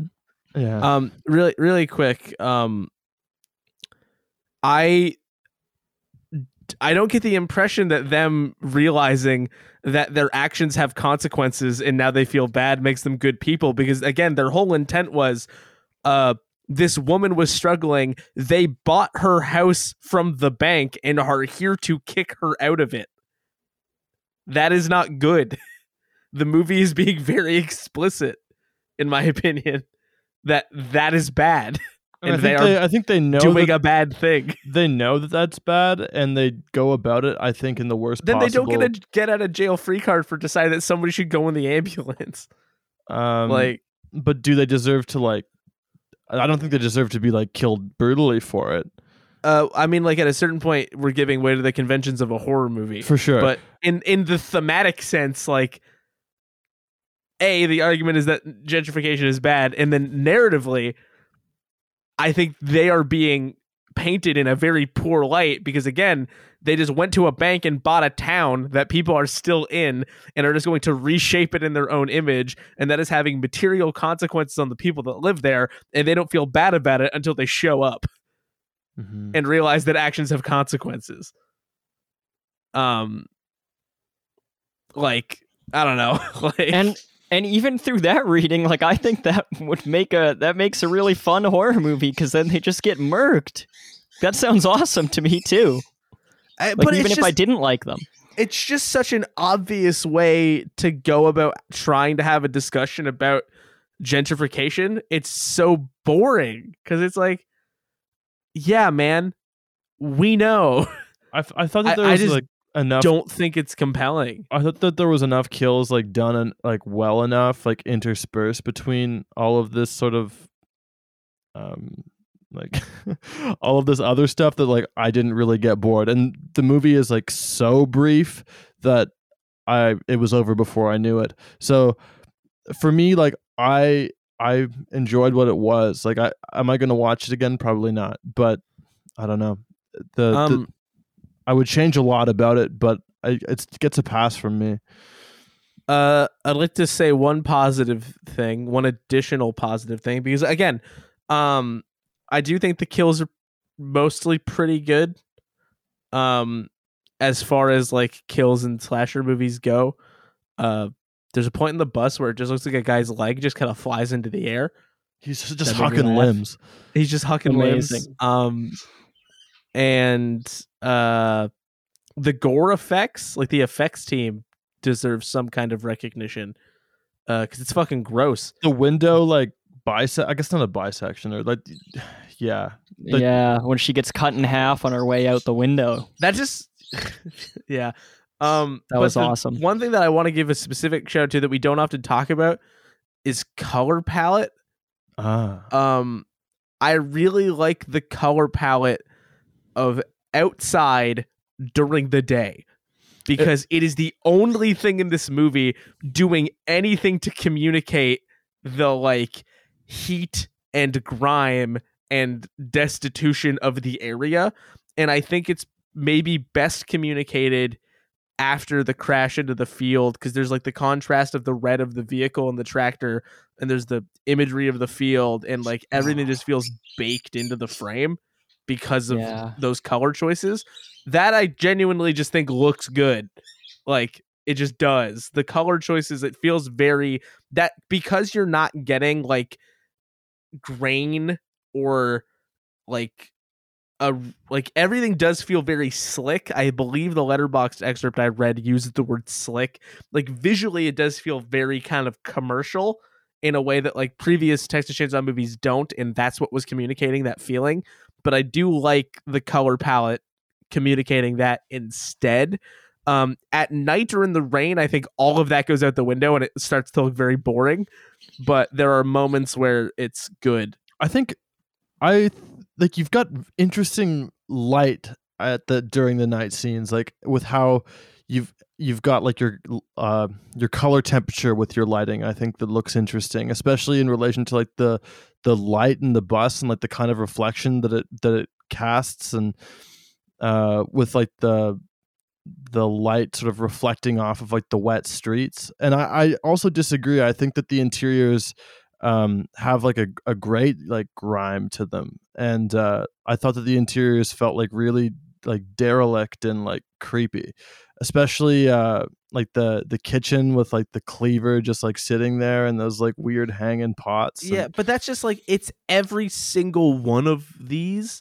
And even then, this still felt like the most, for want of a more communicative Uh-huh. word, like clean and Fair. eh of it. I think another me. another interesting example of like indoor cinematography and color palette and uh like color temperature and the lighting is like the use of the stained glass window at the top of the stairs and how it sort of casts a silhouette over Leatherface. I think that's a really excellent sort of character reveal and I, th- that the opportunities that are used with that stained glass window and how they reuse it throughout the movie is is really good uh, and visually interesting. Yeah, I I loved the way the movie looked basically the the entire way through. I really like the lighting, just like Corey and the daylight. Um, and I also like Mitch l- really love the way the interior looks. Like I I found that Leatherface's house inside with all the shadows and the creaky floorboards. Um, uh, and all the different rooms. I thought that it was really atmospheric, and I especially loved a few of the moments where a character has to leave the house, whether it's uh, Dante um, stumbling out with half of his face cut off into the pouring rain, inferno. which was which was the the rain um the fact that he had previously gone in there in the daylight and now after his face was slashed and he leaves and it's just dark and pouring rain outside. I loved that. I also loved when leatherface looks out the window of his house after slashing dante and sees the people barbecuing and partying down the street and just this idea of like inside this dingy house someone has just been murdered but outside in the daylight these kids are just partying in the texas sun I love that. I loved um, after Leatherface kills um, the uh, the first teen. Um, Also, I don't think uh, really quick, just a quick thing while you're thinking. I don't think most of these people are teens. No, Oh, I know. no, they're all had like- the money to buy a town. no, definitely. They're all they're all like adults except for um, Lila, but it's just Uh, easy yeah. to say that, you know, because it's a slasher. sure, movie. sure, sure. Yeah, I'm not actually like nitpicking you. It's just just for clarity's sake. Like if anybody got here and said "fuck the spoilers," just to be clear. Mostly adults. Mhm. I've I've called her Nyla, I think, before, but her name is Ruth. I, I combined Lila and Ruth's actress Nell, and I called her Nyla. But her name's Ruth. I love after Ruth is murdered in the dried, like dead sunflower field, which I think is a great image. Um, and Leatherface leaves the sunflower field to the road, and you can tell that he's, you know, walking back to go to the town. And in the distance, there's just all these dark gray storm clouds. I love that. Like talk Mhm. about pathetic fallacy. I just thought that that was so cool. I love the neon lights in the bus. I really liked the theater where the the end happens with that big pool of water inside. Like I thought that that interior felt different than Leatherface's house even though they're both just dark and indoors. I thought they both felt different. And then there were just some images that I thought were just like future classics, like iconic. Like I loved Leatherface taking the face off of his mom and then he like holds it up to the sun the way that I would peel glue off my hand in elementary school and and hold the big sheet up that had come off my hand and I was all proud of it. Leatherface does that with a face and he like holds it up to the sun and it kind of looks like um the short story Harold from those scary stories to tell in the dark books about like how Harold the Scarecrow would would cut off people's faces and scalp them and hold up their scalps. And then there's another shot in the town where he's like standing in this archway and he's all shadowed and it's raining on the street in front of him. And I just thought that the every uh um really like every five minutes or something there was a shot where I was just like, wow, that is sick.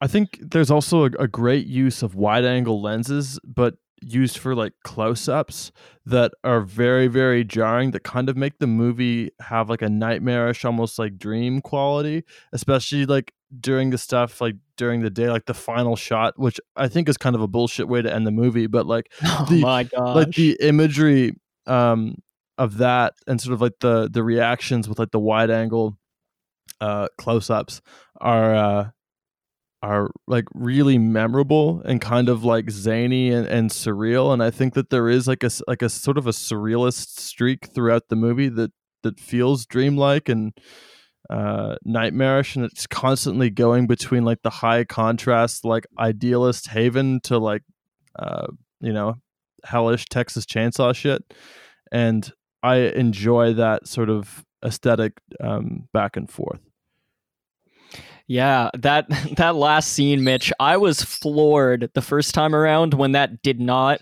get revealed to be a dream sequence. I thought for sure it would be. I mean, kind of just maybe it's just like the way they're talking or the fact that I just couldn't believe the movie was going to end like this, but Mhm. we've spent so much time in the darkness and now we're in the daylight and it's sort of it seems as idealistic as it was when they got there. So maybe that's kind of the trick the movie was setting up the entire time, but for for um uh, Melody to be pulled out the window and then be decapitated, and the whole time I'm like waiting for the dream reveal to As happen. the car That's drives I've been- itself. yeah, sort of a play on the the first movie with the Hmm. you know the back in the back of the pickup truck, and I was waiting for the movie to reveal that it was a dream, and the fact that it wasn't just killed me. I thought that that was amazing. I loved that. I I thought that was um, that was great, and it kind of tied in with the Sally thing for me. Um, which I'll talk about for a second, and if you guys have more to say about it, I'd love to hear it. When so the Sally character is introduced, and right from the beginning, I'm thinking like it's so cheesy. Like she she answers the phone and is told by Herb, the gas station clerk, that like Leatherface is back, and then she puts on her ranger hat. She's still living in Texas, and she has long gray hair, very much like Laurie Strode in the new Halloween movies, and um.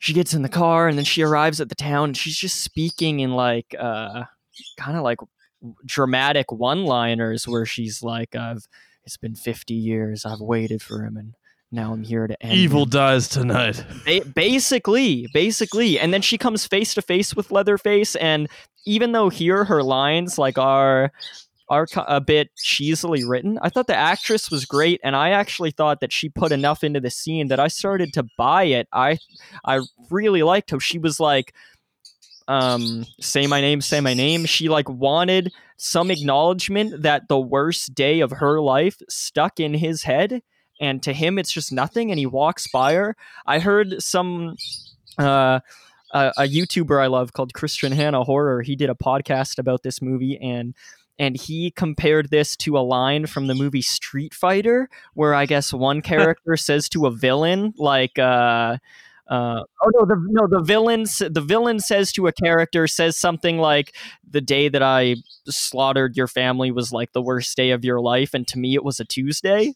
Yeah, Right? Raul Something like Julia that. says that he's playing M Bison. It's more or less that. You generally got it right. Yeah, and I I th- I think that that's a, really cool idea just in in terms of like filmmaking like what a great line that is and and um, christian hanna horror compared it to this scene and i think th- that's really interesting it totally rings true and so the second time i watched this when leatherface just walks by her and heads to the car even though it's not what i'm expecting and it's a huge instance of like armchair movie watching um, like passenger seat driving or whatever, where I'm like, yo, what are you doing? You're just letting him walk by. But the fact that she's built this up for 50 years in her head, and now she's she's probably played this moment out a thousand times how it's gonna go, and she confronts this dude, and it doesn't go the way she thinks it will. I kind of buy that she might just be like in a state of shock for a little bit and let him walk by. And then she catches up to him. She d- does like her Sally Hardesty laugh, and she says, "Like, do you remember me now, you son of a bitch?" And she says, "Like, uh, um, I'm the one that got away. I'm here to make sure you don't." And then he immediately gets away. It's amazing, and it's so cheesy. And and I was loving. I was like love hating that. But what really clinched it for me and made me think that it's absolutely brilliant is when uh he just takes out the chainsaw and just fucking impales her, gores her, and throws her like 20 feet. And uh, she has about like 20 lines in this movie. 18 of them are like really cheesy stuff that feels like it was basically pulled from the Halloween 2018 movies, like Evil Dies Tonight, the Halloween Kills monologue, where Laurie Strode is like, he is beyond evil, he's otherworldly, and he's connected to me from this. I realize he's not connected to me and he's just evil and it's like so ridiculous and so I think that this movie is like taking the piss out of that um this idea of the Laurie Strode character being fixated on this dude and like their arch rivals 50 years in the making um for her to show up and then just immediately get killed and Mhm. then the newer characters have to figure out how to do it and then she still gets her moment where she like th- sh- throw shoots leatherface while she's dying and and gives them the gun um yeah. kind of nice to throw her a bone but i i just love the like Halloween 2018 shade where she shows up and I really think that all these lines that seem so cheesy are just is just an amazing setup for that to be subverted by her getting chainsawed. Mhm. I I love that. to me her character was reminiscent of dennis uh dennis hopper's character in texas chainsaw 2 the sort Yeah. of brooding alcoholic cop who like um wants to sort of have uh like a almost like a superhero fight with like leatherface of like two extremes and they they even like sword fight with the chainsaws. I mean like and that they've both like been thinking about this and building up towards it and it's like kept them up late at night and this is like their single greatest ambition right? Like she's reminiscent of, of like that character and the relationship that the two characters like leatherface and she and she have with each other is like is is a lot like that Yes, yeah, totally. I think Brianna uh, said that she was like the Chuck Norris of the Texas Chainsaw franchise. And so for Chuck Norris to then just like immediately die because what are you going to do? This dude has a massive chainsaw and you're spending all your time talking. I, I just, I absolutely loved it. I thought that that was awesome. Um, and the fact that like the, the actress had to be recast. So it's not like we're seeing the original actress come back only only to die like um you, you have someone new so it doesn't it, it didn't feel disrespectful to me especially because she was only in the one movie. Like if you're gonna reboot the texas chainsaw franchise basically every installment i think it's kind of cool that we got one where sally comes back as laurie strode but then just like immediately dies. I think that's really cool. Mm-hmm. Um, and I also love how Leatherface operates in this movie, where like I think he's just really crafty. I think his kills are absolutely brutal. Um, and I I like that they gave him a character too. Like when he comes back to his house after his mom dies, and it seems like he's looking for Melody after killing Dante, but he's really just going to caress his mom's old dress, and then he sees the kids outside and like that gets him mad because he realizes that these people are now in his in his home and his mom is dead and and uh um that kind of breaks him. And so he smashes the mirror and then we know that it's on. And uh, from there we just get him doing all sorts of like clever things like running out of shadows with the chainsaw. And there's one scene where he like plants the chainsaw running by itself um as a distraction. And then when Lila goes to look at it he just runs out and tackles her into a bunch of water. And it's just I think why I really loved this movie all things considered is I just think it is like a great fun horror movie with a cool setting. Um a, a, a setup that um, is interesting to me. And then once the horror gets rolling, it's like rolling the whole time. Cool kills, great suspense sequences, like when Melody is trying to avoid the creaky floorboards. Mm-hmm. Um, I just think that it's it's so easy to watch, and then there's enough weird stuff in it, like whether it's thematically or just like in terms of uh, the kills that happen, or like some of the slow mo, like when Melody uppercut chainsaws Leatherface into the water, like that. Admittedly hilarious. In the oh my gosh! Such Yeah, a weird chin. choice for the movie to make. It's just like so much stuff in here that once it was over, I just couldn't stop thinking of it. Like I want to watch this movie again right now, just because like there to me that that's just how jam packed this is of like weird shit, and that's why I say that this makes me think it's like tech next generation too, is because it is so weird and like it's seemingly reflexive on the first movie. Like to me, Leatherface immediately killing Sally reminds me of that scene in the next generation where Renee Zellweger yells at Leatherface and tells him to sit the fuck down. It's just like I can see why people would be pissed about it. It seems like it's like disrespectful to what the franchise stands for, but to me, it's just so interesting and uh, cool and bold. And um, the next generation also like has some weird stuff going on thematically, like the the Illuminati thing, Corey, at the end with the man in black. I don't really know what the movie is saying. Like I have ideas, but I think when I watch the movie again, I'll have different ideas. So there's all this weird stuff in that just kind of makes my brain turn. And then at the heart of it, both movies, they're just like really entertaining, cool horror movies with like cool action scenes, cool settings. Um, and they just like they get me pumped. in defense of next generation um on that level uh the illuminati's not real right S- s- says you, bro. like it's it's doing weird out there shit that is not meant to even have the potential to be taken seriously so you don't. Whereas like gentrification is real. School shootings are real. But- racism is real. So and is the New World Order, bro. about it.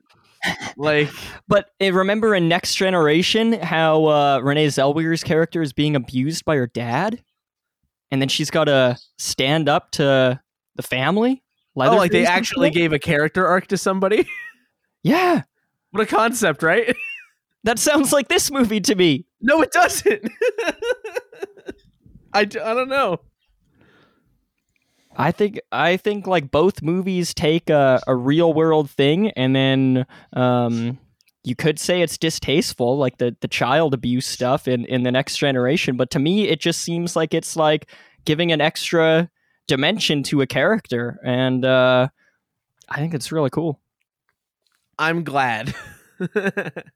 and that sounded a bit more dismissive than I meant to. Like I'm genuinely glad because like everything that I did see about this movie was negative, and I do, I do largely agree. That's not to say there aren't good things in it. Like I'm not saying it's a complete wash. Like if somebody wants really cool gore and a few interesting kill scenes, like it's here. If that's all you're looking for, it's here. But the rest of it for me, I just could not get around it. There was I just couldn't do it. Well, I'm not glad, Corey. I wish I wish we could have another next generation love together. Yeah. I, I haven't too much else to say about this one. Uh, next gener- Mitch, you should watch Next Generation. I really movie's- should. I, but, I, I don't know. What are you gonna do, Corey, if Mitch prefers Texas Chainsaw 22 to Next Generation? That's what will you do right. with yourself? That's his right. Uh, like I don't know. People are allowed to like stuff. Just- like This episode's so long because it's just a big switcheroo of what everyone thought. I, I felt bad because I, I, I was worried that I was going in too hard on something that like I know Liam liked a lot, and I didn't want to sound like I was being an asshole. It's okay. I've, I've been worse. Um, yeah, I mean, people are allowed to like stuff. I, uh, I am a bit surprised just because, like I said, I saw almost nothing positive. So I, I was glad to hear your thought processes. it's getting like through, through why it's getting a lot I- of like I- okays. I did not see a review above a two. Okay. Like Damn. I didn't see anything good at all except for one thing. Like I think that's I- gonna change, man. I'll point to the bleachers right now. I think people are gonna come around on this movie, Next Generation style. Well, actually, I don't, I don't think many people have caught up to that Yeah, yet. like, It- uh, people are gonna come still, around. we're still cutting edge three on the style. next generation front. The Guardian gave it three out of five. Globe and Mail said Texas Chainsaw Massacre is what it says it is. You have Texas, your chainsaw, and your massacre. pieces. It's exactly what you think it is. That's so true. Like that review you referenced a bit earlier, Corey. I think the Letterboxd one where like the dude was saying that it doesn't have anything that the chainsaw movies do, where it was like it doesn't have the family or cannibalism or anything. Um, to me, it has everything it should because it's a Texas Chainsaw Massacre. And it's a bunch of like and it's a bunch of like idealistic kids on the road that are like kind of clueless and yeah. I mean that's that is what it is. agree to. Well, I mean, I can't disagree that a Texas Chainsaw Massacre happened, but um, Look how they sur- massacred that, my that boy. Did happen. Look Might this they ma- be the most accurate title of all time? Because even the Texas Chain Saw a Massacre, for some The reason, implies there's only one, and it's this one. It's like the that's one. right. And also, it takes too long to get to the point. What is that? Just get, get rid of that. The this movie, Texas Chainsaw Massacre. That's it. I want a movie called A Texas Chainsaw Massacre. Just one of them. It happens all the time. I want a movie called Texas Chainsaw Massacres. Then we'd be in for Right. it. oh, also, I audibly yelled "fuck you" at the movie when Leatherface came on the bus, and every person on the bus thought that they had to be the person to take their phone out. That felt like such a stupid bit of fucking commentary. Let's- uh, look at look at these like hapless Gen Z and like they're live streaming it and These, like uh, these people aren't Gen Z though; they're like late millennials. It's true. They're they're like Gen Z is us. Like, Yeah. there's nobody like. well, we're us kind and of in a gray area. Um, well, I I go with I I was under the impression it was 1997 and later, so I've always kind of went with it. I think it depends who you ask. generational divides are also dumb. Damn, if that's the case, no wonder I love this movie so much. I'm a different generation than you guys. I'm me more go. evolved. I'm the Citizen Kane of of generations. okay. Um, you guys have anything else you want to Nope. say on this movie? Any points? No. Corey, I would love to hear what we're doing next week. Then Oh, Mamma Mia! I I, I you know that better not be a hint. Is it Mamma Mia two again? You could make it happen. Mitch I, wasn't here. I, I guess there's no reason we couldn't revisit movies. There's really only one way I could think that we could really one up the episode that we just did. And it's with the one two punch I'm about I'm about to uh Oh, I'm about to provide. One, next week we are being joined by who is ostensibly, as far as we know, our biggest fan. Mm-hmm. Um, he has us right at the top of his charts in terms of podcast listening. He's ride or die for the TMAO boys. He sent us Christmas cards. He sent us Christmas cards. I'm looking at it right now. COVID has meant that I have not handed the other two out, but they are on my desk. I'm looking at it. Um, it's time for us to hold ourselves accountable, um, and have and have Chaz, Chaz baby, Chaz, baby. He's my Chaz, beer buddy. baby. Where's my He's our beer buddy? And um, he's finally coming on the show. He's finally coming on. We need to get Chaz's voice. We need to meet this man, the myth, the legend. Um, and I said, "Hey, Chaz, your your pick," and he your body, ended your up- choice. picking a movie, and I I gotta tell you guys, I was over the moon. Hmm. He I just did was this. No, like no, No prodding at all. no prodding. No, This was his- prodding at this all. was his one movie of the at Well, least hundreds of movies that are out he there. gave he gave a couple and Mm. then said he was like leaning one way interest of transparency but he was leaning this way i thought it was great and then you pushed him into that way he was leaning. Then you pushed him like Leatherface in a movie theater.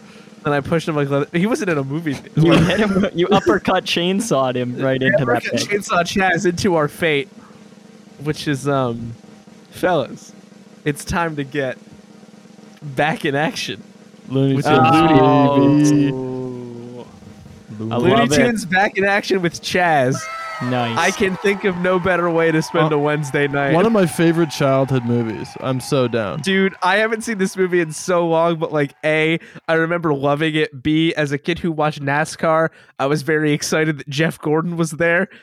Um I can't wait to watch this movie again. I really hope I like it.